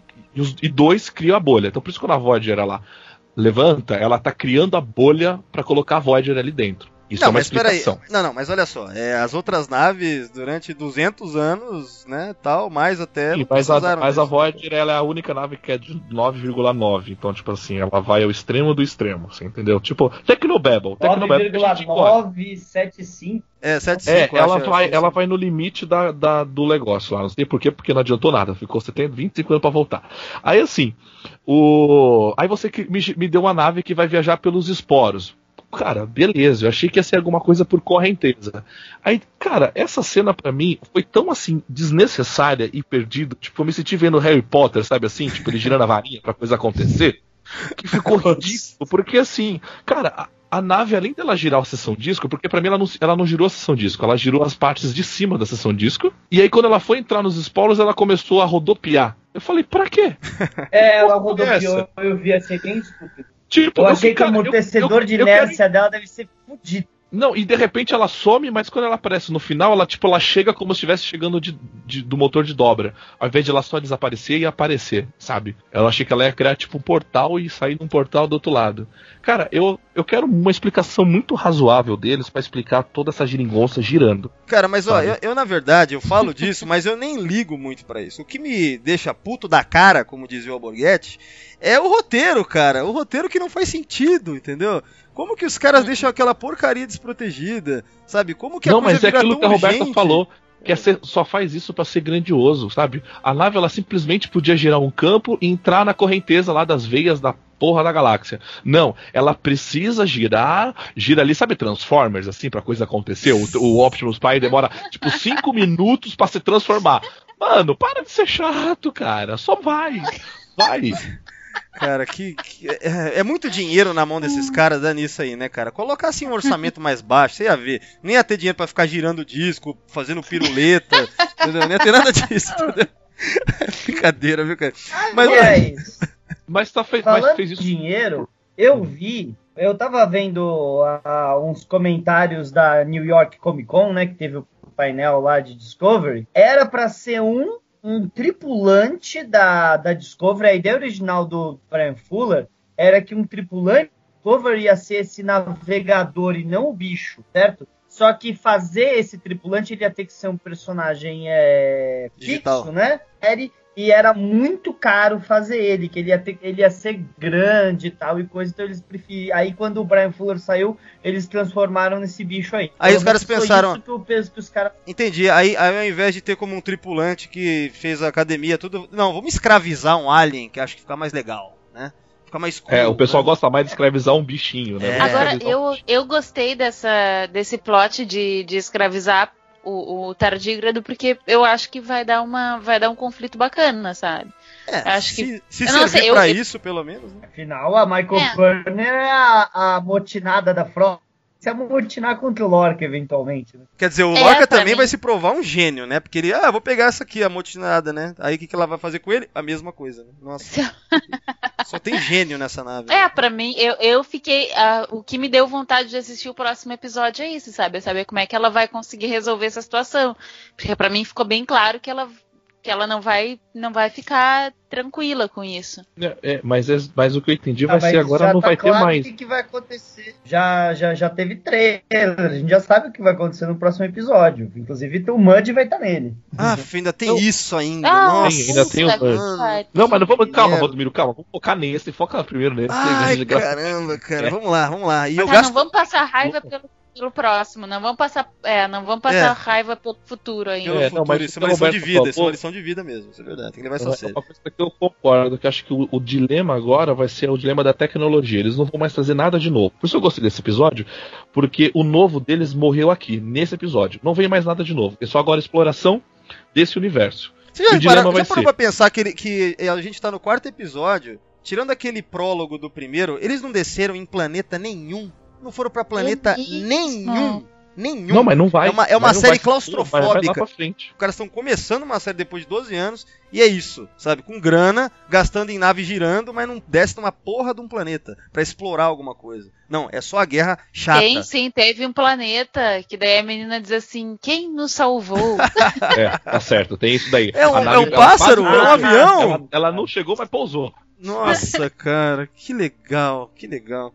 Ah, mas ó, uma cena legal que eu gostei, a, a cena assim- da. da- é, você, quer, você quer falar, Fernando? Fala aí. Então, assim, eu consigo descrever com poucas palavras qualquer série de Jornada das Estrelas, ou filme de Jornada das Estrelas. Me descreve em poucas palavras Discovery. O que é Discovery? Por exemplo, série clássica. Tem um homem jamais a população do Kirk. Nova geração. A mesma coisa 100 anos depois. Enterprise, 100 anos antes.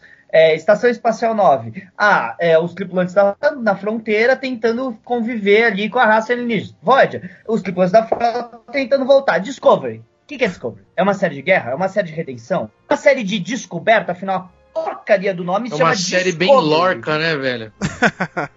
Nossa senhora. Aí, ó. bom. Ai, cara. Não, mas o. Você acabou de ganhar um meme, Valdomiro. Posta essa. Demorou. Essa daí, essa daí já tá anotada já. Mas eu acho que o Discovery vai tentar agora fazer o caminho dela. assim, Agora. entendeu? Né? Agora, episódio. exatamente. No quarto episódio. Vai agora fazer. E, Agora, vai. tipo, Agora vai. É, cara, mas é- o problema é aquilo, cara. Eles já gravaram tudo. Então, tipo, independente da porcaria que tá essa merda, vai, você vai ter que assistir. Não, isso aí E é foi uma de coisa- jeito, cara. Se o resto da história foi escravização, briga pra não escravizar a porra de um ácaro gigante é sacanagem, né? velho? é verdade. Porra. Uma coisa É que- verdade. Beleza, é. a, a Então, assim- discussão da escravização é, é, puta, é, é- é- é é Star Trek, é jornada, a gente já viu coisa parecida, mas assim, puta, se a série fosse pautar só nisso, fudeu. Não, não, não. Ela não vai pautar. Ela vai também pautar naqueles, naqueles bichos que eles, eles ainda insistem em falar que é Klingon, entendeu? Eles ainda ficam me empurrando fala, que é. Klingon aquele negócio. Nossa, que ódio que eu tenho muito daquilo ali, velho. Cara, e, e olha só, eu tava, eu tava Gente vendo aquela hora que a El- El Rel, né? Acho que é El Rel, o nome daquela mulher Klingon lá, sem atitude, né? Que não sabe chegar num cara, toda mulher Klingon sabe, só ela que não, né? Ela. Na hora que ela vai morder aquele frango lá, sabe aquela, aquela porra lá, né, cara? Que ela tá se fazendo de que tá do lado do, do colo, né? Meu, ela vai mastigar, você vê que a cara dela nem mexe, tamanha a grossura daquela prótese que eles usam na cara, meu. É muito feio, cara. Meu, É a maquiagem Klingon não é legal, cara. Ela não é melhor que a anterior. Ela parece um Sabe pouco é foda? mais alien, parece um pouco mais alien, mas ela não funciona melhor. Não vem, meu, não, não Não. dá pra você dizer um negócio desse. O, o foda é que assim, a maquiagem agride pra caralho. Desculpa, falei palavrão, perdão. Oh, nossa, nunca mais vai muito. participar agora. Agride muito. Droga, que merda, porra. Ó. a, agride muito, assim, mas é, o jeito dos Klingons, cara, o cara não entendeu o que é um Klingon. Eles podem ser é, tudo, vai, menos o cara desonrado que nem eles se mostraram, sabe? É, filho Não, da é. puta. Eu achei É, sabe? engraçado. Nada a ver com, com, com, com o que é um Klingon. Entendeu? Não, eu achei engraçado que eles eram com um monte de explicação, né? Que antes da série rolar, que eram Klingons diferentes. Cara, isso não é. Mano, vocês, mano, vocês tentaram nos iludir até o último minuto pra tragar essa porcaria. Não, é que nem e- você falou, Valdomiro. Se passou seis meses, como você, como você começa uma guerra, uma nave, a única nave de camuflagem, tipo, dos Klingons, e ela fica parada seis meses? Ninguém E- foi lá e- perguntar, tipo, por quê? Uma semana depois, vocês estão ainda parados aqui por quê? E, e, assim, uma, outra coisa que me incomodou muito, assim, de, de, ter visto nesse episódio, não, não só nesse episódio, sabe, mas assim, foi uma coisa que foi crescendo, assim, pra mim, sabe, nesse, nesse arco dos Klingon, foi que assim, eles. Tipo, eu sempre digo isso, assim, ó, e sério, as pessoas devem me odiar muito porque eu digo isso, mas assim, eu acho os Klingon muito burros, mas eles são os burros com atitude, saca? Agora até isso eles perderam, até isso eles perderam, cara. Sim, porque, porque assim, sabe, na série, na, na, nas outras séries, em, em, Jornada nas Estrelas, sabe, tipo, que a gente Ah, tá já ouvi falar dessa assim. franquia aí, né? Um dia a gente vai falar sobre isso também. A gente gosta, né? Aquela franquia que a gente É, um gosta. dia a gente vai falar sobre essa franquia aí, vai ser legal. Vou criar um podcast só pra falar sobre ela. em, em Jornada nas Estrelas, os Klingon, tipo assim, eles são burros, sabe? Eles têm umas coisas, ó, vamos se matar, uga buga, sabe? Eles são Tipo, burros, mas não são idiotas, né, Roberto? É. Mas eles são uns burros com atitude, saca? Mas aqui, sei lá, que eles são uns burros bundão, eles ficam tipo. Ai, eu nem sei como é que eu vou explicar Sabe isso. como é que é, sabe? Roberto, tô que eu acho? Eles são burros, bundões, que se levam a sério pra caralho, se acham Shakespeare falando, entendeu? Eles se acham, Isso, sabe? isso. A pretensão. É. E, e aí é que tá, que isso pra mim aponta o principal problema, talvez, de Discovery. A pretensão, sabe? Uma série que se leva a sério demais, só que ela não é bem escrita o suficiente pra se levar tão a sério. Entendeu? É, uma- é- é- é esse. E vira. E quando isso acontece, pra mim, é onde chega o humor involuntário, entendeu? Começa a ficar ridículo, né? Porque, tipo assim, esse negócio, assim, eu eu tô, tô- tô- tô me dando conta agora, assim, é, me lembrando, assim, ó, tudo que a gente ouve de Keilas e, e tudo mais, sabe, das outras séries, eles são super. Os Klingon, eles acreditam em Keilas e são. Vários deles são. é, é, levam super a sério, vão estudar Keilas, vão querer ter visão de Keilas, mas, mas é diferente, sabe, o tipo de adulação que eles têm do que da forma que a gente vê em, em, em Discovery, sabe? Aqui é uma coisa meio cega, assim, é, é... Porra, não sei, é burro. E sabe Não, qual é é o burro, problema? Roberto. Vai. Sabe, Falou sabe tudo. qual que é o problema, Roberta? É que quando eu vejo gente elogiando, eles falam assim: ah, mas isso tá fazendo uma analogia ao Make America Great Again lá do Trump, não sei o quê. Tal, ó, jornada sendo relevante como sempre foi, analogia como no real. Cara, isso é idiota o jeito que é feito. Eles estão descaracterizando uma espécie pra fazer algo que não tá bem feito, nem, nem pela mensagem está bem feita. Não Sim. tá, sabe? É simplesmente uma espécie unilateral, sabe? Aquele pensamento fechado, é preto no branco, sabe? Ma- Maniqueísta ao extremo. E você falar que isso é. Você tá ligado com o que tá acontecendo no mundo? Não, cara. tá- é mal feito. Isso é mal feito. Simplesmente mal Não, feito. Porque uma coisa- justamente. Desculpa, pode falar, Thiago. Não, mas o que eu ia falar, mas eles, é tão burro porque, tipo, ali aconteceu uma batalha, tava cheio de destroço de naves deles também. Tipo, a solução da nave dele era roubar o tipo de lítio da outra nave. Cara, tu ficou seis meses nesse dilema? Pra pensar nisso aí, né? Tipo, vocês. Não, tipo, vocês ganharam a guerra. O cara ficou bem claro, nós Uma ganhamos cabeça essa desse batalha. tamanho aí, né? Qual o É, tamanho do é. cérebro, né, velho? Porra. Tipo, nós ganhamos essa batalha. Eles podiam ter saqueado qualquer coisa lá. E eles ficaram no dilema de, cara, acho que eles só viram, ah, vamos nos comer. A gente comeu lá o cérebro do cara. cara, Nossa! sério mesmo? Aí mano? agora pra mostrar que é fodão, Nossa. eles são tipo, come gente. Ah, eu sou o come gente. Que legal, né? Puta, cara. E, e a minha impressão é que eles estão vulgarizando cada aspecto de Star Trek, achando que tá evoluindo a coisa. Nossa, é para os novos tempos. Vamos vulgarizar ao máximo o negócio. Mas, Roberto, Não, você, ia fa- eu- você ia falar alguma É, coisa aí. Roberta ia falar alguma coisa. Sim, eu, eu ia comentar que é, a gente consegue nas outras, em jornada, a gente consegue ter é, é, glimpses, a gente consegue ter essa, essa visão de, de quem são os Klingon de verdade. Eu acho que justamente é porque a gente consegue, porque a gente tem o Worf, por exemplo. Sabe? Então, assim, a gente tem o cara que quer ser o Kailas himself, quase, sabe? O Worf, ele quer ser mais Klingon do que o Kailas, mas eu sempre, sempre, sempre brinco com isso, mas, mas é verdade, assim, né? O, o ele, ele tem essa dualidade, assim, ele é criado por humanos e, e mas, mas quer se mostrar mais Klingon do que os Klingons e, e- e- então a gente consegue ver essa, é, é, esses outros tons, sabe? A gente, a gente não, não enxerga mais os Klingons só como aquele bando de malvados. E nessa série, justamente eu tinha essa expectativa por tudo que a gente tinha visto dos escritores é, na, é, nas convenções e tudo.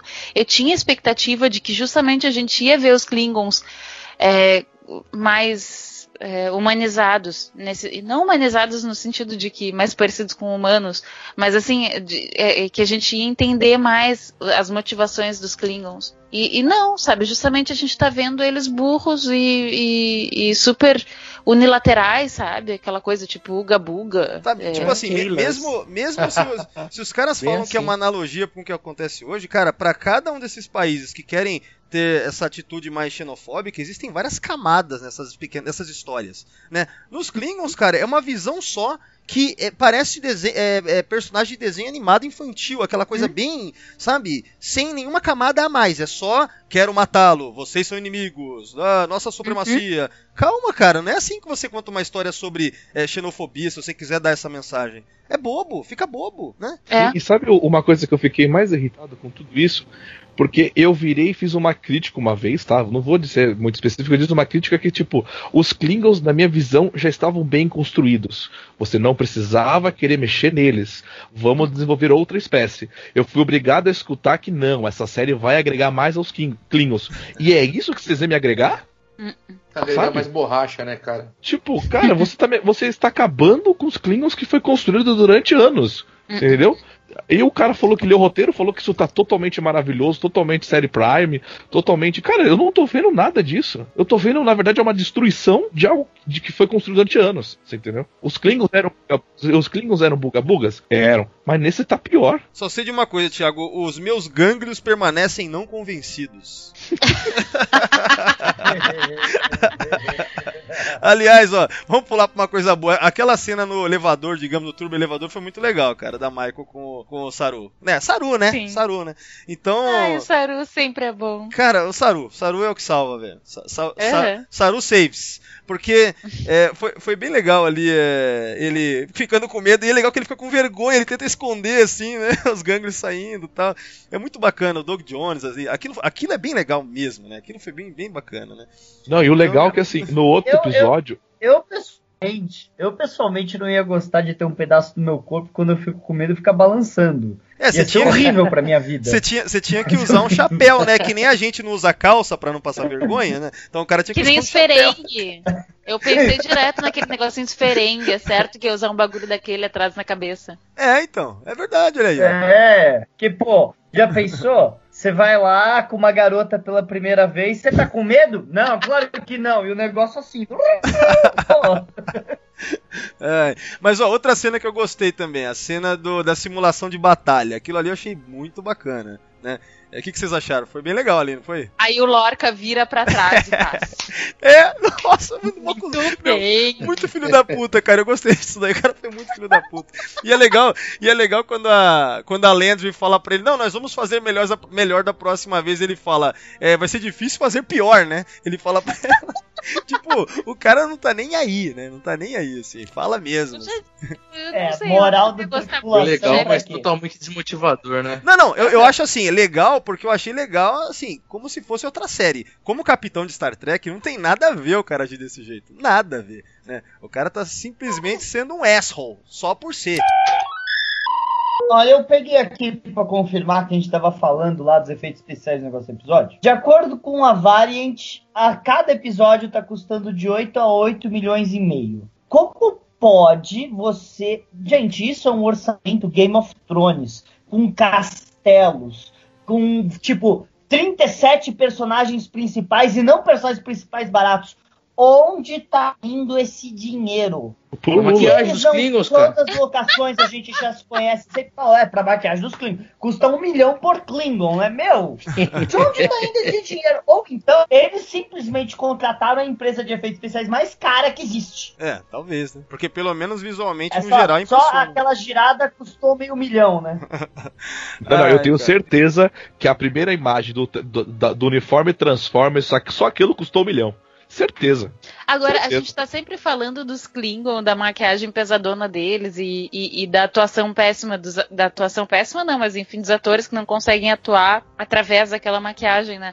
Mas olha o Saru, ele também tem uma maquiagem super pesada que quem assiste After Tracks Ah, essa Já galera aí, essa galera aí que vê. Ô, ô, Rô, mas agora que você Ai. falou da Tracker, a maqui... eu vejo a maquiagem dele, eu vejo mais como tipo uma máscara que cola na cara dele, não é só isso? Isso, mas é uma máscara. E aí, tipo assim, tu vê que é uma máscara. É é uma máscara que parece meio pesada, sabe? Mas, ô, e aí Roberta, ainda existe... assim ele consegue atuar legal. É e que como assim, é que os... o, o, Doug. Jones, ele é conhecido por ser mímico, né? Então ele tem um trabalho de linguagem corporal fantástico também, né? Ele já é conhecido na indústria há muitos anos por causa disso. É, faz a diferença. Agora os outros caras lá, os Klingons... Assim, Hellboy, né? É, o- ele faz aquele é, é, Sapien, Abe Sapien, né, no, no Hellboy, é muito foda. Mas É. assim, a questão é que os Klingons, por exemplo, esses Klingons aí, né, eles, tipo, só atuam como se estivessem numa roupa, sei lá, como se fossem humanos, né? E se eles estão com alguma, sei lá, maquiagem pesada, eles teriam que fazer algo um a mais, assim, né, pra compensar, Hum. né? Então, é, eles não fazem nada. Aí é uma questão, acho, de direção de atores mesmo, equivocada, sei lá, né? A expressão corporal deles é ótima, né? Parece um poste falando, né? Vocês já perceberam isso? Duro Eles pra não caramba. se né? movimentam. Eles ficam sempre com a roupa pra baixo. Cara, essa roupa tá tão confortável que vocês não levantam o braço, né, gente? Gente, mas o que, que é aquela Mas roupa deles? próprio- Meu Deus do céu. O próprio Gene Roddenberry, quando chegou. O próprio Gene Roddenberry, quando chegou lá pela quinta temporada, quarta temporada da no- nova geração, que eu acho que é. Quarta temporada da nova geração mesmo, que ele ainda estava vivo, ele começou a ficar meio irritado com alguns cenas que eles estavam fazendo pros atores. Tanto que quando contratam a Ro, ele proíbe os caras de fazer bajorianos com uma maquiagem muito elaborada. Por causa que você perde muito do ator quando você começa a fazer demais essa coisa. E se o ator não tem um calibre pesado como o Doug Jones, que é um ator, você não vai conseguir tirar o necessário dele. Uhum. Aí pra melhorar, você não, é, bota, não é ele, um. você bota ele falando uma, uma língua que não existe, né? Pra, pra melhorar ainda, né? Então, aí os caras ficam 20 minutos... Pausadamente ainda, É, né, mas cara? aí a gente. Mas aí a gente chega em Deep Space Nine e tem Garrick, tem Ducat, né? É.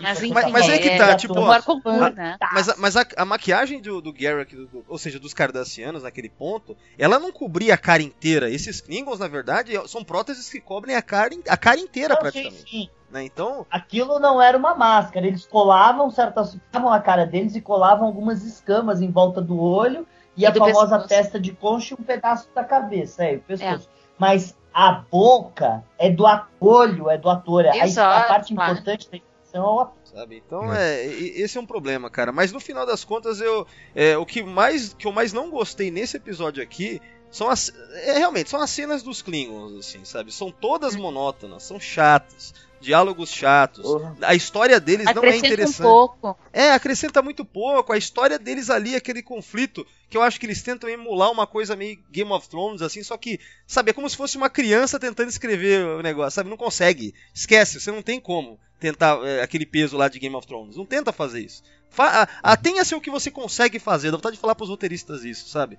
E aí fica essa Uhum. tentativa ridícula, porque é chato pra caramba, cara. Sabe? E, uma- e, e, e Valdomiro, agora eu quero que você me diga da sua opinião, já que você tá gostou de tanta coisa. Adorando. E essa enxurrada, e essa enxurrada de alienígenas que jogam pra você assim, de várias espécies que você nunca viu na sua vida. Não, cara, eu Star sou Trek. tranquilo com isso, cara. Meu problema só é como eu tinha falado antes aí. Você botar um monte de personagem que na ponte visualmente é, é- é extremamente interessante, dá vontade de aprender sobre quem é aquele cara, e nada é dito. Nada. Fica lá só como. É, é um lustre que tem ali, Aham. sabe? Mas sabe que é uma coisa legal? Nos corredores da nave você não vê alienígena andando, você só vê alienígena parado na ponte. Não, você só vê Borg, né, no corredor. Não é isso? É. Toda hora aparece alguém com uma prótese metálica no rosto, sei lá, alguma coisa assim, né, cara? Mas enfim, pessoal, vocês acham que tem mais alguma coisa pra falar aí? Porque senão a gente já até fecha. Considerações finais, sei lá. O que, que vocês acham? Assim, eu, eu queria colocar que, tipo, eu, semana passada, eu fui ver aquele filme novo do Blade Hunter, o Caçador de Androids, né? Ah, olha aí. E eu vou e vejo. E aí eu vou e vejo esse filme, esse episódio de Star Trek. E aí eu vejo. Meu, o pessoal do Blade Hunter não tem noção. Pensa bem. Eles fizeram uma sequência 35 anos depois, visualmente compatível com o original, que não só respeita absurdamente o original, mas agrega o original, é totalmente canônico com a história, e mesmo assim tá fazendo muito dinheiro colocado para Oscar. Esses caras não entendem o que é que a geração de hoje não quer isso. Esses caras não entendem que a geração de hoje quer que você mije no cano, que todas as críticas são positivas, tanto de todo mundo. Eles acham que são quem para fazer uma coisa decente que os fãs gostem interessante? Você tem é que destruir o que existe de falar. Cara, acho que nem o microfone aguenta o Fernando nervoso, você percebeu? deu, deu uma, deu uma rateada aí, ô, ô, ô, Fernando. Só pra concluir o que você falou, é, se você quiser falar de novo aí essa última parte que não deu pra pegar, cara. Fala- Mas fala com mais calma, porque acho que aí você fala, é, fala rápido, o processamento trava. Não, é, eu, eu entendi que é a questão de que é, o respeito ao cânone e ao lance visual é tão grande, né? E as pessoas gostam disso. Então parece que em Star Trek agora essa galera é como se eles achassem que é irrelevante ou tem medo de que não dê certo. Seria isso, mais ou menos, né? Uhum. Fernando? É isso. Mais ou menos isso. Não é é complicado. O jeito de ser um negócio que você assistiu quando criança, parecia uma criança assistindo Planet Hunter. Quando apareceu o James Osborne, velhinho, parecia uma criança assistindo aquele filme pulando na cara. E aí depois eu vou ver Star Trek. Até esse momento, eles não conseguiram trazer um ator que fez Jornadas Estrelas para fazer uma pontinha. Um ator. Eles acharam muito caro pagar o Michael Dorn para fazer uma pontinha. Enquanto o Orville só tá trazendo o Sir Patrick Stewart nos próximos episódios. Isso é o irritante. Mas eles estão gastando 8 milhões para fazer a nave girar. Mas pelo menos a nave tá girando. Aí, ó. A nave de Orville gira por acaso? Nem gira, é uma merda. Ela gira quando manobra, a batalha é muito mais bem feita. É, tem essa também, né? É, é. Foda. Ai, cara, mas acho que é isso aí, né? Tem- O, o Ah. Thiago falou uma frase no, no, último, no último podcast, no último sessão 31, Disco, Disco. que ele fala assim: se não foi isso, Thiago, me faça se eu estiver errado. Que a série tem tudo que faz sucesso hoje, só não tem Star Trek. Uhum. Isso mesmo. Uma vez você falou, é, se você for avaliar isso, mesmo, tem ação, tem criatura esquisita, tem sustinho, tem inimigo, entre aspas, ruim, né? Um vilão cruel. Mas a, a parte boa de jornada tá de fora. Tem- Vamos tem- ver tem- episódios, né? Ó, tem motor de esporos movido a tortura no mamilo também, que é legal. É. que mais? O, o, o, pode que assim, os dois, os dois primeiros episódios deu até uma. Pô, deu até uma esperança, sabe? Mas aí depois, puta, caralho. Eu, fiquei com uma certa esperança no último episódio, cara. Eu fiquei uma, falei, opa, esse episódio foi bem dirigido, sei lá, achei mó mistério, assim. Aí chega nesse episódio, todos os mistérios são resolvidos em 5 minutos, assim. Ué, que? O cara tá falando de tudo. Eu até achei estranho, né? Por um lado eu pensei assim. É, os caras são corajosos, né, em revelar os mistérios, sabe, não ficar segurando, né? Porque o que a gente tem de série de, sabe, essa coisa serializada, tipo Lost, que fica arrastando temporadas e temporadas pra não resolver nenhum mistério. Eu achei até em primeiro momento, caramba, que coragem, né, já revelar tudo, né? Só que, cara, os caras revelam e usam de uma maneira tão zoada durante o episódio inteiro que perdi o interesse totalmente em qualquer mistério que tivesse. Aí falei, caramba, é, é isso então, sabe? Usar pra isso. Por exemplo, essa comandante Landry, ela é uma personagem detestável, mas eu fiquei curioso com ela no último episódio por- pelo fato dela ser de- detestável e dela, eu pensei que ela tivesse alguma coisa secreta com, com o Lorca, é, sei lá, de repente eles estavam Sim, com é uma coisa que a gente queria ver sendo explorado, qual era o relacionamento dela com o Lorca, por que, que ela era tão fiel ao Lorca, vamos explorar alguma... Não, Matel. Aí cê, é, exatamente. Va- Vai que eles tivessem alguma. É, eles fossem cúmplices em operações secretas e que essa daí fosse mais uma, ou sei lá, cara, dá pra você criar tanta coisa em desenvolvimento de personagem aí que eu fiquei curioso pra caramba no episódio anterior.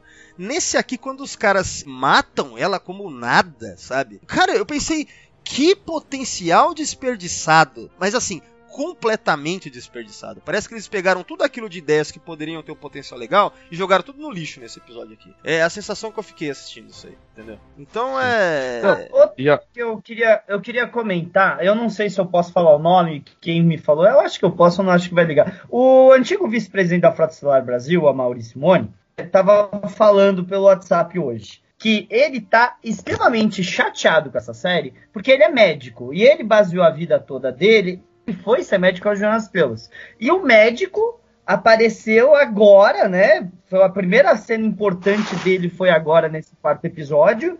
E ele é um absurdo. Você tem um ser biológico para estudar e você não chama o oficial médico-chefe. O médico sempre foi um personagem tão importante, íntegro na franquia. Ele não é nada mais do que um personagem. Ma- Mas você sabe por que, que eu acho que não chamaram o médico em nenhuma cena, Fernando? Eu pensei nisso agora que você falou. Eu acho que é justamente porque seria um furo ainda maior o médico olhar e não falar nada pro que tá acontecendo. É, né? eu pensei exatamente isso. O médico deve saber de nada. Então o médico não perguntou o que, que partilhou a Lendro em 20 pedacinhos? É, É, é- não- Ela caiu do turbo elevador? É verdade, não, é verdade, não, não faz sentido, né? Não faz Ou seja, ele sabe. Ele sabe e não fala nada. Eu, eu sei lá, né? O legal do médico é o uniforme, né? Só isso.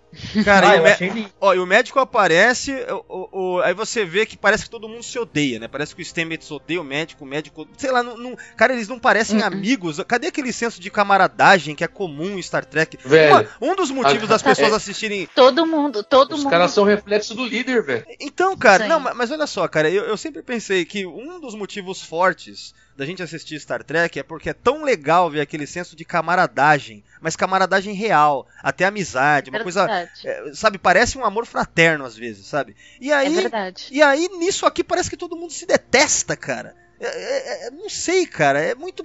É, é aí que fica pesado demais. Tem uma mão pesada conduzindo essa série, cara. É isso que eu fico pensando. Mas no, nesse, nesse After Tracks, eh, toda a brincadeira era em função disso. Tipo assim, ah, ninguém se alistou pra, pra guerra, não sei o que, todo mundo se alistou pra, eh, pra, pra, pra, uma, pra uma nave de ciência. E diz que o capitão. E aí o capitão, o Lord, o Jason Isaac, Isaac. Jason. Eu sempre, sempre vou trocar o nome dele, tá? É, ele dizia assim: É, não escolhi ninguém desses aqui, não sei o que mais, essa nave caiu na minha mão. Então eles estavam brincando justamente com isso, sabe? Tipo, com o fato deles se detestarem. Mas aí a brincadeira era essa, sabe? Que ele não É. escolheu ninguém que estava sob comando dele. Sim. Mas isso que vocês falando, aí o Não, Fernando ele- realmente ele- ele abriu um falou. outro furo de roteiro também, né, o Fernando? Que é isso que foi do médico. O médico viu a paciente, ele não se preocupou em saber o que, que causou aquela morte, né? Ele não se preocupou em ir atrás. Tipo assim, então É. aquilo que o McCoy vivia esfregando na cara do Kirk, que ele era o médico, né? Que ele não podia fazer aquilo, ele ia fazer aquilo porque era Cara, médico. o, o doutor holográfico, o doutor holográfico é um cara muito. é- ele é humano, assim, de uma forma, sabe? Ele se preocupa tanto. Aquele lance. Meu, quantas vezes ele já falou sobre o juramento de Hipócrates, né? Ah, não posso fazer Isso. tal coisa. Era ah, isso que eu queria o quê. falar, esse juramento. É. Aí, cara, esse médico aqui, ah, tô ganhando o meu, eu, eu tô fazendo a minha É. parte aqui, né? Eu vou embora às seis, Corpo ó, não na sei de praia é nada, não. afogamento, cara. É, É. eu vou Isso embora às seis aí, tu vai dar meu horário aí, vou folgar amanhã, sei de nada, tá. Parece que é isso. É, eu senti e- falta e também eles dessa falaram- presença. E eles falaram, e eles falaram tanto que essa série ia ser inclusiva por causa que ia ter um, um casal gay e tal e coisa. Pelo que a gente sabe, o casal gay é o médico, né? E o, e o Stannis. Aí vai. O personagem do casal gay não é um personagem importante na série. Muito pelo contrário, é um personagem que se não tivesse a cena dele não ia ter mudado em nada. Então realmente é tão inclusiva a série assim se o personagem não é importante? Sei lá, cara. É, que- é que nem, por exemplo, é, só, só concluir uma coisa em relação a isso que o Fernando falou. É que nem essa comandante Landry. a- Ela parece uma indiana, né? Se- Não sei, parece indiana, assim. Quer dizer, ó, inclusiva, aí mata de qualquer jeito. É, que inclusão é essa? Você trata que nem lixo o personagem? Ah, o- ah, eu escutei falar também parte que os boa fãs do médico- estão bravos porque mataram a Georgia no segundo episódio. Aí também É. é complicado. Aí é foda também. Ah, o que é foda? É que assim, o médico que traria discussão de é, da humanidade, sabe? É, mostrar o lado correto da coisa, principalmente em relação a escravizar lá o bicho, não, não usaram, não trouxeram, ficou vago. Você só pensa nisso pelos olhares lá e pela, pela carinha de preocupação da Michael. É. Só. Grande bosta, né? Você vê. Você pra ter uma... introduzido Cê- o médico bem pra caramba. Você vê, você vê uma pessoa sendo abusada, vou fazer uma carinha de triste assim, tadinho. Aí fica só nisso. Leva comidinha à noite e foda-se, né? É isso, né? Star Trek virou isso. É. Sabe, virou tipo, você é, olhar e deixa quieto, é isso aí, tô fazendo meu trabalho aqui, né, tal, não sei o quê. É, os caras levam médico do SUS também pra, pra, pra, pra estelar, é foda. Apatia, a palavra que eu tava procurando é essa, apatia. É, agora, agora é o seguinte, ó, é, o que que eu ia falar aí? É, ah, só pra lembrar, a George aparece em holograma, né? A gente viu lá a Michelle Yeoh, Ah, é, pra encerrar o programa, isso. o dinheiro mais fácil que ela já ganhou na vida dela lá, dois minutos. Só no pra dar holograma. uma espetada na Michael. É, Ah, pera aí, colocar aquele uniforme apertado não é fácil, gente. é, então. Ô, sabe o que eu queria reclamar? Óbvio que eu queria reclamar. Caralho, eles precisam de holograma pra se ver no espelho? Não, não custa ter a porra de um espelho na nave? Não, mas isso aí é, não tem problema, né, E- cara? e- e, pelo amor de Deus, você tem 8 milhões por episódio, pra que economizar num espelho, mano? Você tem grana. É. Aí, ó, vê se, vê se Orville tem holograma de espelho. Nem tem, uma bosta. Entendeu? Cara, mas eu gostei, mas eu gostei muito do diálogo da, da verdade, da Capitã George, sabe? Porque me deu mais saudade dela, você entendeu? Falou, tipo, olha aí uma capitã boa, um personagem bom pra ser explorado. E ali eu gostei de ver. Por que eu É, falei que eu você- gostei desse, desse episódio? Porque mostrou que a relação dela com a, com a Michael era uma coisa de é, mãe e filha, sabe? Coisa de passar o bastão. Eu achei isso muito bacana, sabe? Dela realmente ter treinado a Michael pra ser uma capitã e realmente, tipo, foi tudo por água abaixo, cara. Isso eu gostei bacana. Não, isso realmente era só pra jogar na cara de todos os caras que não conseguem ver amizade na relação. Porque o que teve de gente falando que a Michael e a Georgia tinham um caso é brincadeira. Ah, você não pode nossa. ter. Aí você fala, ah, tá sendo homofóbico. Gente, eu não tô sendo homofóbico. A vida não é sexo, sexo, sexo. Você pode ter relações de amizades, de aprendizagem, de mes- de mestre, de aprendiz com a pessoa. Ah, não? Essa é a série que é pra ser mais. é, Eu não sei a palavra que eles usam, mas é pra ser mais assim. aceitativo, sei lá. que Eu não lembro a palavra que eles usaram. Inclusive, Desculpa. inclusive. Outcast é inclusiva. Outcast da TNG infinitamente superior a tudo que eles mostraram nessa série até agora em termos pra ser inclusivo e ser aceitativo e Ah, é? ser LGBT. Meu, aquele Rejoined da, da. Deep, o Rejoined da Deep Space Nine também. Mil vezes mais, né? Aquele da Dax, né? Então, você ver. E eu tenho uma reclamação, não tem nenhum obeso na nave, isso é um absurdo, viu? A Tilly é gordinha. Ninguém me representa ali, viu? É, A Tilly é gordinha. Aliás, eu queria. Não, de gordinho ainda- sou eu, não de teria um obeso. Não teria um obeso nessa nave. O William Shatner é o quê? William Shatner- ó, só, só lembrando, eh, vocês Ah, falaram da Alexandre me Tilly. representa. Vocês falaram da Tilly, você vê que ela que trouxe pra Michael aquele case lá, aquela porra lá com o holograma da Giorgio. A Michael não quis abrir. Aí no final ela resolve abrir. Você viu a Michael agradecer a Tilly em algum momento, cara? Gente. A, a Michael só trata ela mal, cara. Sabe? Gente, as interações entre a Tilly e a Michael me dão uma raiva. A Michael é, é mal educada. É culpa É, do mas é o Sarek, jeito vulcano. É o Esse jeito Sarek, vulcano. esse Sarek aí, gente, é o Sarek do, do Kelvin, do, do, no universo Kelvin, porque ele criou mal o Spock, criou mal a Michael, e você percebe isso nitidamente. Cara, mas é, isso é uma Não, coisa mas, que. mas o que- Spock, mas o Spock não era mal Mas assim, educado. Mas, Roberto, você sabe por que, que você fica com dó da Tilly? Porque nós somos a Tilly, nós somos nerds. E o nerd sempre levou umas cutucadas da galera que se achava que é a gente. Não, Mas ô, a minha vida inteira, quando eu era moleque, era. Fernando, na verdade, Então a gente sente a nós não somos a Tilly, a gente é aquele, aquele alferes lá que foi explodido, né, lá no.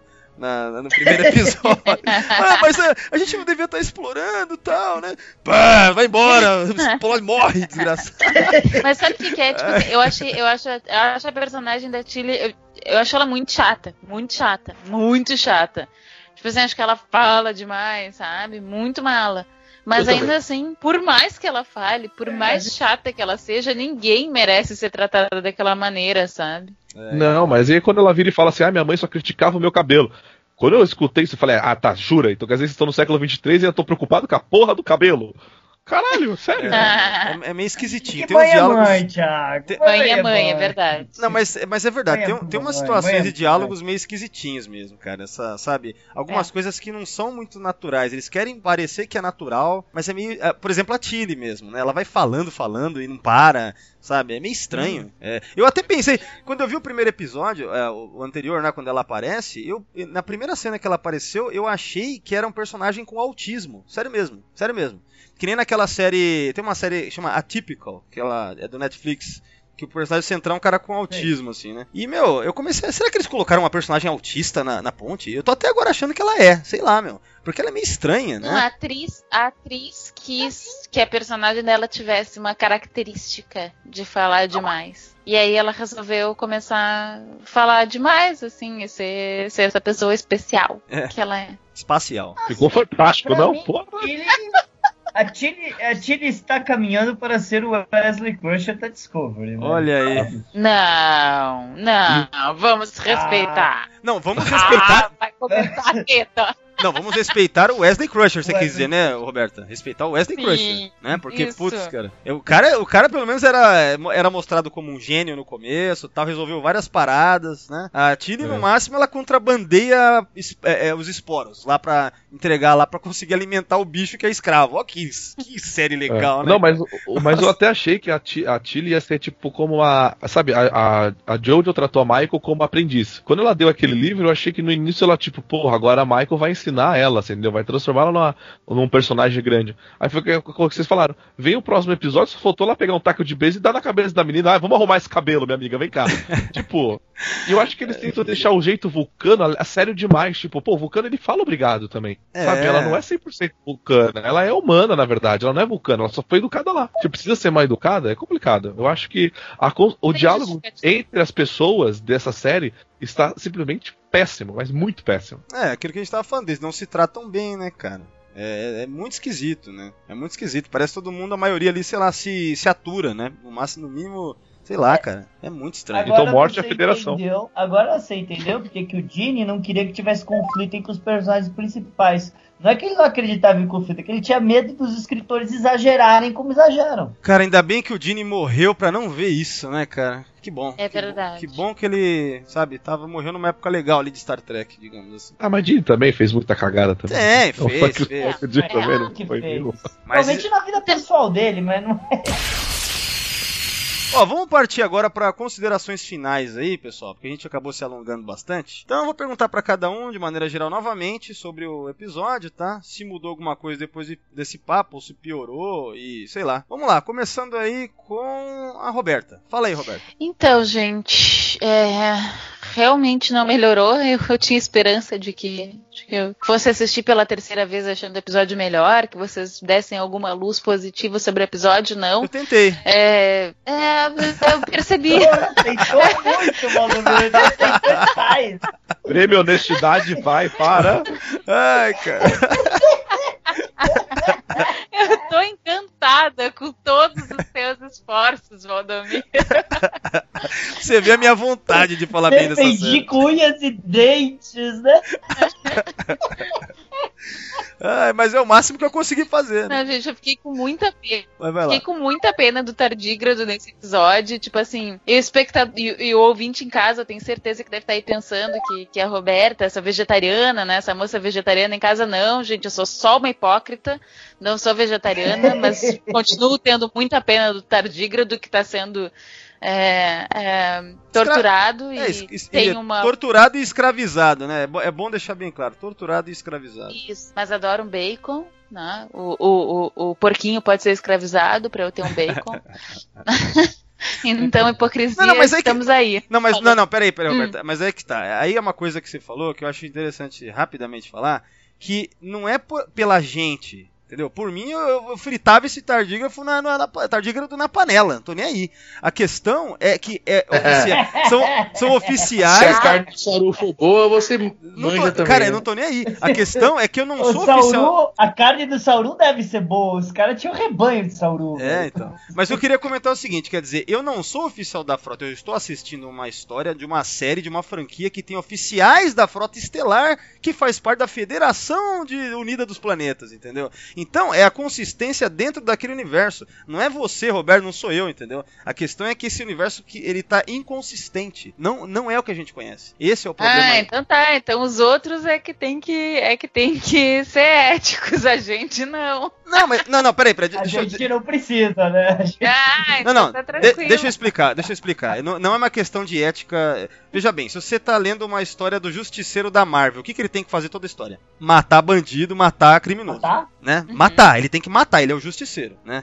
Então, se você assiste Star Trek, o que, que os oficiais da Frota Estelar não tem que fazer? Escravizar e torturar, entende? Essa é a questão. É uma questão do universo que a gente tá acompanhando, né? Não, Não, eu, Valdomiro, mas não é que- você, é- Roberto. O que que acontece, assim, tipo assim, é que a questão toda, é assim, quando a gente tá vendo jornada, a gente tá vendo, hoje, o que a gente quer ver é o ideal da humanidade, correto? Sim, é uma coisa legal e aí, pra assim, se pra mim, perseguir, na verdade, né? a grande. Isso. E aí, pra mim, a grande moral de jornada, de, de assistir jornada, é pensar assim, putz, será que algum dia a gente vai chegar lá? Será que eu conseguiria fazer isso? Será que eu conseguiria ser essa pessoa legal? Será que naquele lugar na, se, naquela situação eu, eu, eu conseguiria ser desprendida na, daquela forma, sabe?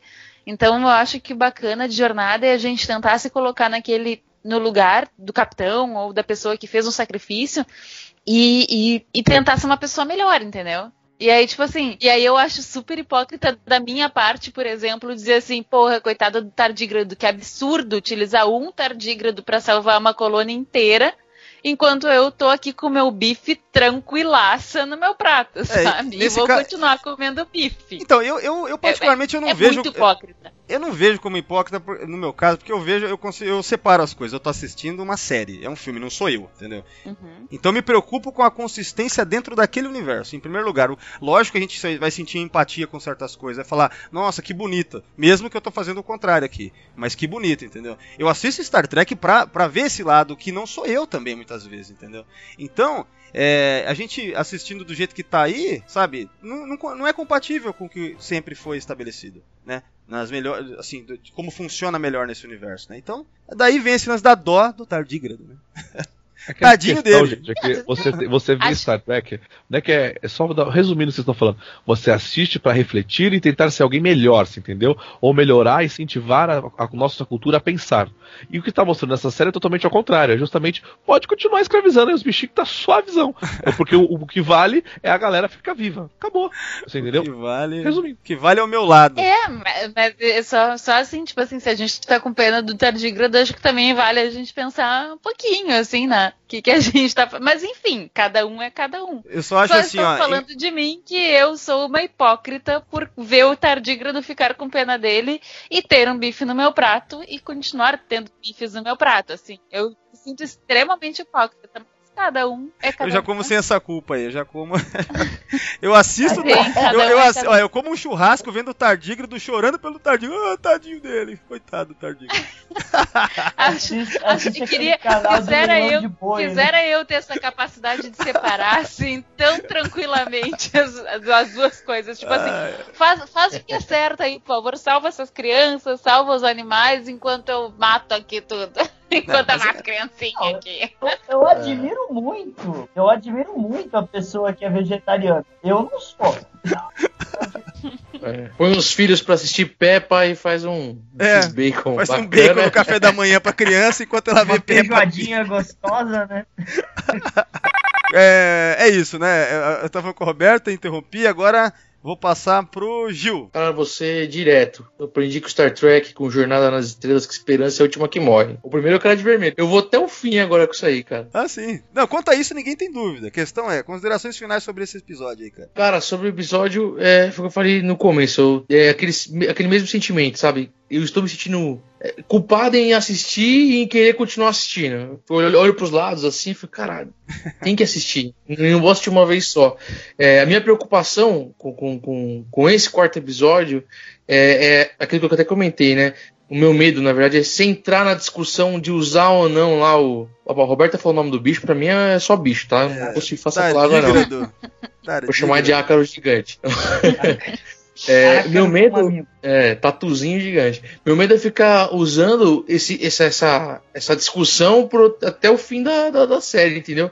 Em vez de realmente mergulhar na guerra, que é o que eles estão vendendo, que é a guerra contra os Klingons, entendeu? Em vez de mergulhar na, no, no crescimento da Michael, que é o que também estão vendendo desde o começo da, da série, e ficar perdido nesse sentimento bobo aí, que ele humanizar, por exemplo, o Capitão Lorca, que é um cara belicoso, um, entendeu? Então minha, é, o episódio me preocupou. Acho que esse é o resumo. Entendeu? Ok. E você, Fernando? Fala aí, cara, considerações finais. Bem, gente, uh, eu não tinha odiado tanto o episódio quanto vocês me fizeram odiar. Até ouvir, ah. até participar da gravação, né? Eu também. Aqui viu? é assim, nada, cara. Fernando, estamos aqui para isso. Tipo, Há cinco anos aprendendo a odiar Star Trek. O, o Valdomiro só me chamou, Fernando, porque foi o primeiro episódio que eu vim reclamar pra ele. É verdade, cara. Ele reclamou, eu vou chamar ele. O Gil, uma positividade assim comigo, toda, oh, você viu semana e tal. Quando ele veio reclamar, ô oh, Gil, quer participar amanhã?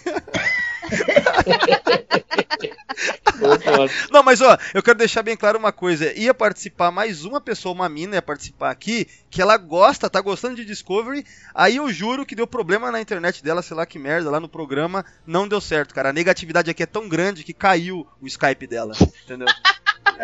É sério. Mas e aí, vai lá, Fernando. Então, assim, a, a, parte dos Klingons realmente foi difícil de acompanhar, ficou um pouquinho tediante mesmo. A, a, a batalha espacial, fiquei esperando uma super manobra e eu achei a manobra meio ruim, para falar a verdade. Não gostei do efeito dela entrando. Você não gostou da pirueta, ô, ô, Fernando? Nem, nem um pouco.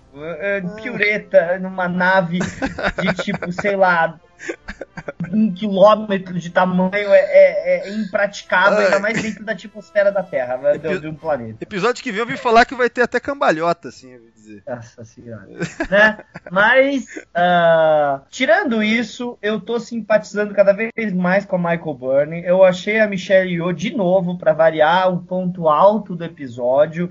Eu gostei de ver que a, que, que a Michael não tá gostando da maneira que eles estão tratando o animal, tá? Então essas partes assim eu realmente gostei e eu acho que eu tô interessado ainda, tá? Cada vez estão me vendendo mais a história de redenção e eu tô começando a torcer para Michael tirar a nave da mão do Lorca. Afinal de contas, ela é a do Motim, a mina do Motim. É, é a mina do Motim, mano. Eu tô esperando o Motim contra porque esse capitão é fins justificam os meios. Isso tem uma coisa que a gente aprendeu em Jornada das Estrelas, que nem o Equinox, quando a Janeway fala pro capitão...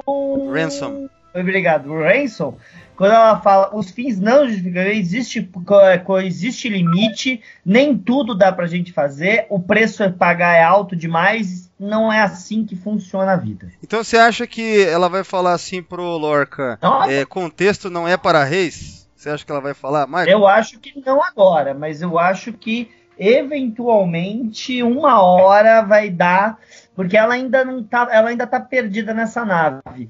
Conforme ela for salvando o dia, é uma nave de cientistas. Conforme ela for salvando o dia, conforme ela for melhorando, e conforme a gente sabe que diretores veteranos jornalistas vão começar a entrar nisso, como por exemplo o próprio Jonathan Frakes, vai, já vai, vai dirigir episódios e tal. Eu acho que eles vão começar a trazer uma bússola moral melhor. A gente vai começar a ver uma polaridade. A gente vai começar a gente a olhar mais para Michael do que pro Lorca na hora das decisões. Ok, mas o Ricardo me deu uma informação hoje que ele viu lá na FT Tracker que o Capitão Lorca vai ser o herói da série. Olha. Pode ser da primeira temporada, né? Eu não sei, cara. Eu, eu acho que esses escritores eles estão tão com ideias distorcidas que acho que para eles ele já tá sendo herói sabe? Tem, eu tenho essa impressão. Eles, eu acho que tá tudo muito. Sabe quando tá um, valores invertidos? Eu tô achando que tá tipo assim. Entendeu? De repente, na cabeça deles, ele já é o heróizão, porque salvou a colônia lá. Ah, mas é, é a geração ah. atual, valores invertidos para tudo. Ah, então. É claro, né? Só você vê uh, Super-Homem, né? O matando. Arqueiro Verde. É, você viu o, é, o Homem de Aço. Super-Homem matando cidades, o Arqueiro Verde torturando e assassinando a sangue frio. É complicado, é, é, a época que a gente vive, mas aí que vai. Jornada das Estrelas nunca retratou a época que a gente vive. Jornada das Estrelas retratava um futuro melhor e os outros planetas era a época que a gente vive, não a federação era a época. Então, mas Fernando, o que tá parecendo é que o último, sabe, aquele bastião da. Agora caiu também, agora Star Trek também é vulgar pra cacete, entendeu? É o que tá parecendo, né? Sei lá, a gente não sabe dos próximos episódios, né? Mas enfim. É... Bom, você, Thiago, diz aí, cara, considerações finais. Cara, minhas considerações finais é que assim, cara, eu, tava, eu tinha gostado do episódio, sabe? Assim, eu tinha gostado de como ela tratou o alienígena. Eu passei o dia inteiro conversando com o Ricardo sobre isso. E a gente foi até, realmente. Mas só que o episódio ele tem tanto furos de roteiro e ele nos entregou toda a série, porque ele entregou toda a série aqui. Eu acho que assim, isso mostrou que essa série, que a coerência dessa série é não ter nenhuma coerência até o final, você entendeu? Vamos jogar um monte de coisa na cara de vocês. Vocês vão ter que engolir isso aqui. E vocês. E, e se você falar que não é Star, Star, Trek, a gente vai zoar você e chamar você de Trekker velho. Tipo, tá assim, cara. Eu, quando eu terminei o episódio, eu falei, porra, sério que eu vou ter que engolir de novo esse episódio fraco? Essas piruetas tecnológicas, nada a ver? Tipo, porque a, a discussão moral da série, tipo, que era o bichinho sendo torturado, na verdade, esta ficou correto porque era para salvar outras pessoas. Tipo, eu me senti vendo o filme do Além da Escuridão, sabe? Com o. Ah, esqueci o nome. Que o Khan tava certo, você entendeu? Tipo, os valores ficaram realmente todos invertidos nesse episódio. Vocês falaram tudo. Então, assim, esse episódio, por mim, eu preferia não ter assistido, sabe? Bora pro próximo, porque esse realmente foi bem desnecessário e apenas 16 episódios. É, 15, na verdade, né? É... 15, é 15. Mas então, agora eu vou. Meu caso é o seguinte, né? Todo mundo me vê reclamar o episódio inteiro e tal. Realmente esse episódio me deixou meio irritado mesmo, ou muito, né? É, o que eu fiquei pensando sobre isso que você estava falando sobre, no final das contas, a conclusão foi deixar ele lá mesmo e dane-se, o tardígrado lá, né? E aí eu fiquei pensando, cara, que é Reaper, né? Eles dão o nome de Reaper, né? Que é estripador, né? A, a Michael, a, na Michael não, acho que é a Landry que fala isso. Mas a questão é a seguinte, eu me lembro, cara, quando eu vejo episódios é, que também se equivocam, né, eu tenho consciência, óbvio, que tem episódios da franquia que se equivocam na hora de, ao invés de resolver o problema, vai lá e mata a criatura. Eu lembro de um ou outro aí, né? Mas a- aquilo a gente sabe que é um erro, né? Que poderia ter sido lidado melhor. Só que a, a mão nesse episódio aqui ela foi tão pesada que a gente tem a nave escravizando. Cara, isso aí a gente só viu no, no, no Equinox da Voyager e a nave inteira era tida como vilã, a Equinox, que eles matavam as criaturas pra avançar cada vez mais rápido com a nave, porque eles serviam de energia pra nave. Aquilo, cara, foi um choque um episódio como aquele e, e tinha a Voyager como a bússola moral ali, né? Eu comentei sobre isso no podcast anterior. né? Então a gente mostra uma coisa horrível, mas tem outro lado pra falar que aquilo é horrível. Aqui não, o lado horrível ganha, sabe? A gente só pega o ponto de vista do lado horrível. Pra mim não adianta nada, conforme eu falei, mostrar Michael com carinha triste vendo a criatura, a criatura sofrer acabar, entendeu? O episódio terminou assim, sabe? A história é essa. Ah, pode ter alguma coisa mais pra frente? Pode ter. Hoje a gente tá falando do episódio específico, que é esse aqui, né, cara? Então, assim, eu me lembro imediatamente do Devil in the Dark, no qual eu acho brilhante tentar encontrar o meio termo no qual os dois, né, tanto a Horta quanto os mineiros conseguem se beneficiar ali, uma relação de mutualismo, né? Que acho que é isso que tem que buscar. E quando se fala de ideal Star Trek, eu vejo isso. Conseguir conviver, sabe? Deixar a diferença de lado e conseguir conviver, olha só, conseguiu, né? Olha que, bacana ver uma história como essa. Mesmo que a gente sabe que no nosso mundo real é a coisa mais difícil de acontecer, entendeu? Então acho legal mirar pra isso, olhar pra isso pensando, ó, imagina essa possibilidade, né? Agora aqui termina com, imagina a gente usando um bicho pra gente escravizar e conseguir o bem próprio pra gente, olha que legal. Me parece isso, entendeu? Ficou pra mim isso daí. Né? É, é, é, é, é muito é muito é, é muito pesado isso, cara. É, é muito ruim. Termina tipo com um sentimento ruim, cara. Sabe? E- Pra mim Star Trek não é isso, Uhum. sabe? Nu- Nunca foi tão baixo assim. Mesmo quando chegou lá no fundo do poço, sabe? Os caras faziam com certo. Meu, aquele episódio que a gente fala que o Archer torturou, a gente fala isso. Mas vocês devem se lembrar que ele fica, meu, um tempão no episódio ponderando sobre isso, até ele fazer o que ele faz, né? E aí é foda ele fazer, mas até ele fazer o que ele faz, rola uma conversa, rola uma. Sabe? Fica aquela coisa até decidir fazer. Agora aqui, cara, em Discovery, as coisas são feitas mesmo e dane-se. Né. Acabou, passa por cima, bola pra frente, outro dia amanhã, entendeu? Então, isso me incomoda profundamente. Sério, porque Star Trek E o não é isso. capitão ainda disse que. é, e o capitão da nave ainda disse isso. Vamos aparecer no meio da. Tipo, essa tecnologia vai jogar a gente em, cima de Cronos e a gente vai bombardear tudo. Tipo, ele não quer resolver a guerra, ele quer matar todos os Klingons. Tipo, vamos exterminar. Tipo, É, porra, legal é. essa mensagem de Star Trek, né? Em nenhum momento você vê ele falar sobre alguma coisa de algum tipo de resolução diplomática. A gente não vê isso. Né? É, a preocupação Não, não. é acabar mesmo, exterminar. É, tipo, é exatamente isso- É. que você falou. Que nem a gente vê um filme de guerra. Essa deve ser a única crítica à atualidade, né? Porque o presidente dos Estados Unidos é isso aí também, pô. Não, não, mas é que tá. É crítica aonde? Se o lado que é mostrado é, mostra como se fosse o lado certo. Isso não é uma É, crítica. é verdade. É, tá certo. É, Concordo, é aquele, crer. é- é esse lance que às vezes as pessoas falam nas redes sociais discutindo aí. Você vai torcer pra quem, né? É, cara, você, você tá sem o personagem. No máximo você tinha Michael nesse aí, simpatizando com a criatura, mas, que nem eu falei, olhar com cara de peninha pra ela não significa nada, cara, se você não faz nada, entendeu? Então, pra mim é apatia. O nome, para mim esse episódio podia se chamar apatia, né? Quando a gente não liga pra mais nada, sabe? Então, é isso. Acho que, considerando, eh, no final, eu diria isso sobre esse episódio aí, galera.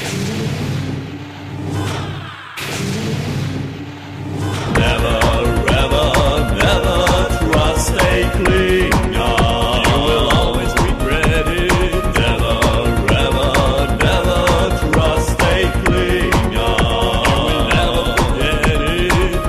pessoal, estamos fechando o podcast de hoje, então eu vou me despedir de cada um de vocês. É, a Roberta caiu, ela tinha dito que o computador dela estava sem bateria. Tchau, gente! Foi um prazer ter gravado com vocês. Um beijão, tá? E o que ela fala? Capla! Não! Caralho! Esse cara ouve o podcast, esse conhece. Ela entrou, né? Não, esse é o Ricardo também. Cara, ela fala o mais comum de todos, que é o Live Long and Prosper, e vocês esqueceram. Olha aí, é Nossa, brincadeira. que absurdo. Os caras pensaram no mais difícil, né? Tipo o Peldor Joy lá dos Bajorianos. Puta que...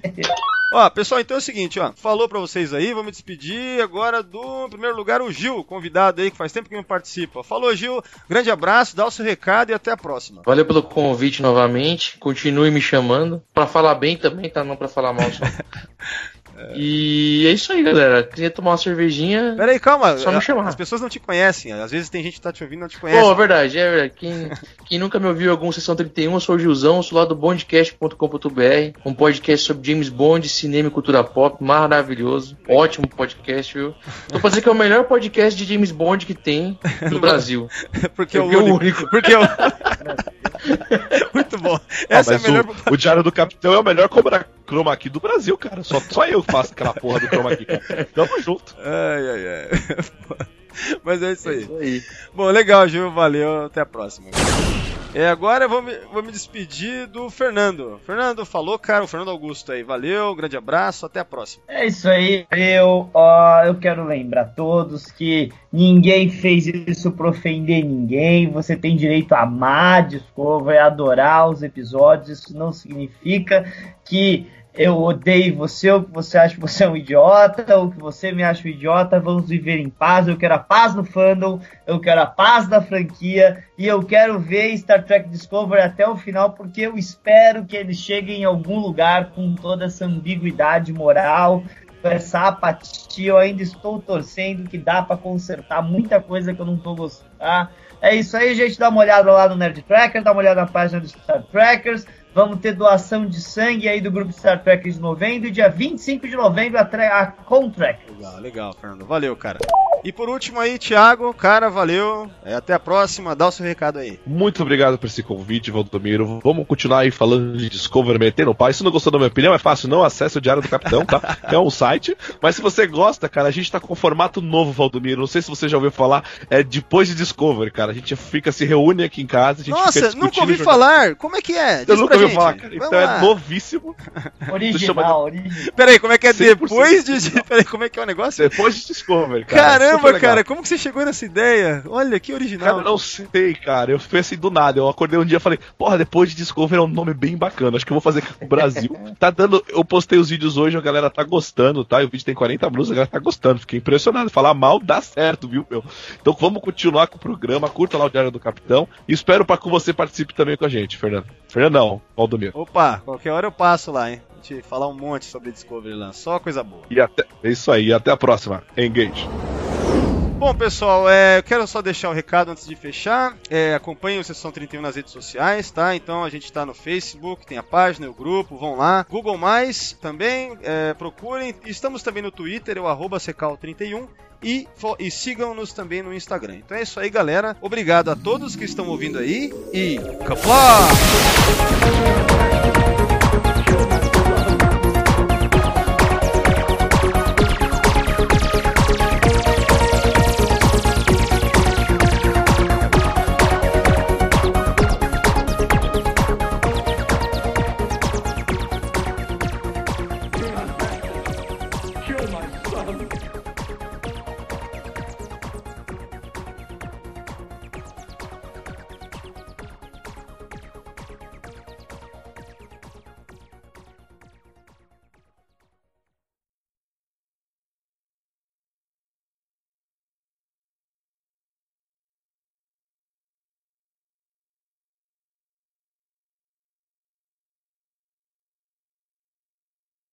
E aí, você gostou do nome do meu programa? É ótimo, cara. Pô, a melhor coisa. Depois de Discovery. Muito bom, né, cara? É, porque depois de jornada ia dar muito na cara, né? Depois Não, de- óbvio que é dar na cara. A gente só mudou o nome pra falar que tá diferente. Tinha- Orville fez isso. Eu acho que. na- Não, acho que eu vou melhorar. Eu faria, sabe como? Seria assim: depois de Discovery. Ia ser muito louco assim. Aí você escrevia o Diz grandão. Depois- Ó, o Diz é grandão, o logo é Diz. Aí, pois, aí embaixo, Covery. Entendeu? Eu já imaginei o logo disso. Depois de Discovery. É, muito Ia ser bom. tipo o Mussum, cara. Muito louco. Bota a cara do Mussum, assim. Ele com a camiseta do Capitão Mussum Kirk com na... uniforme vermelho, né? É, com o uniforme vermelho. Maravilhoso, cara. Vai ficar ótimo, cara.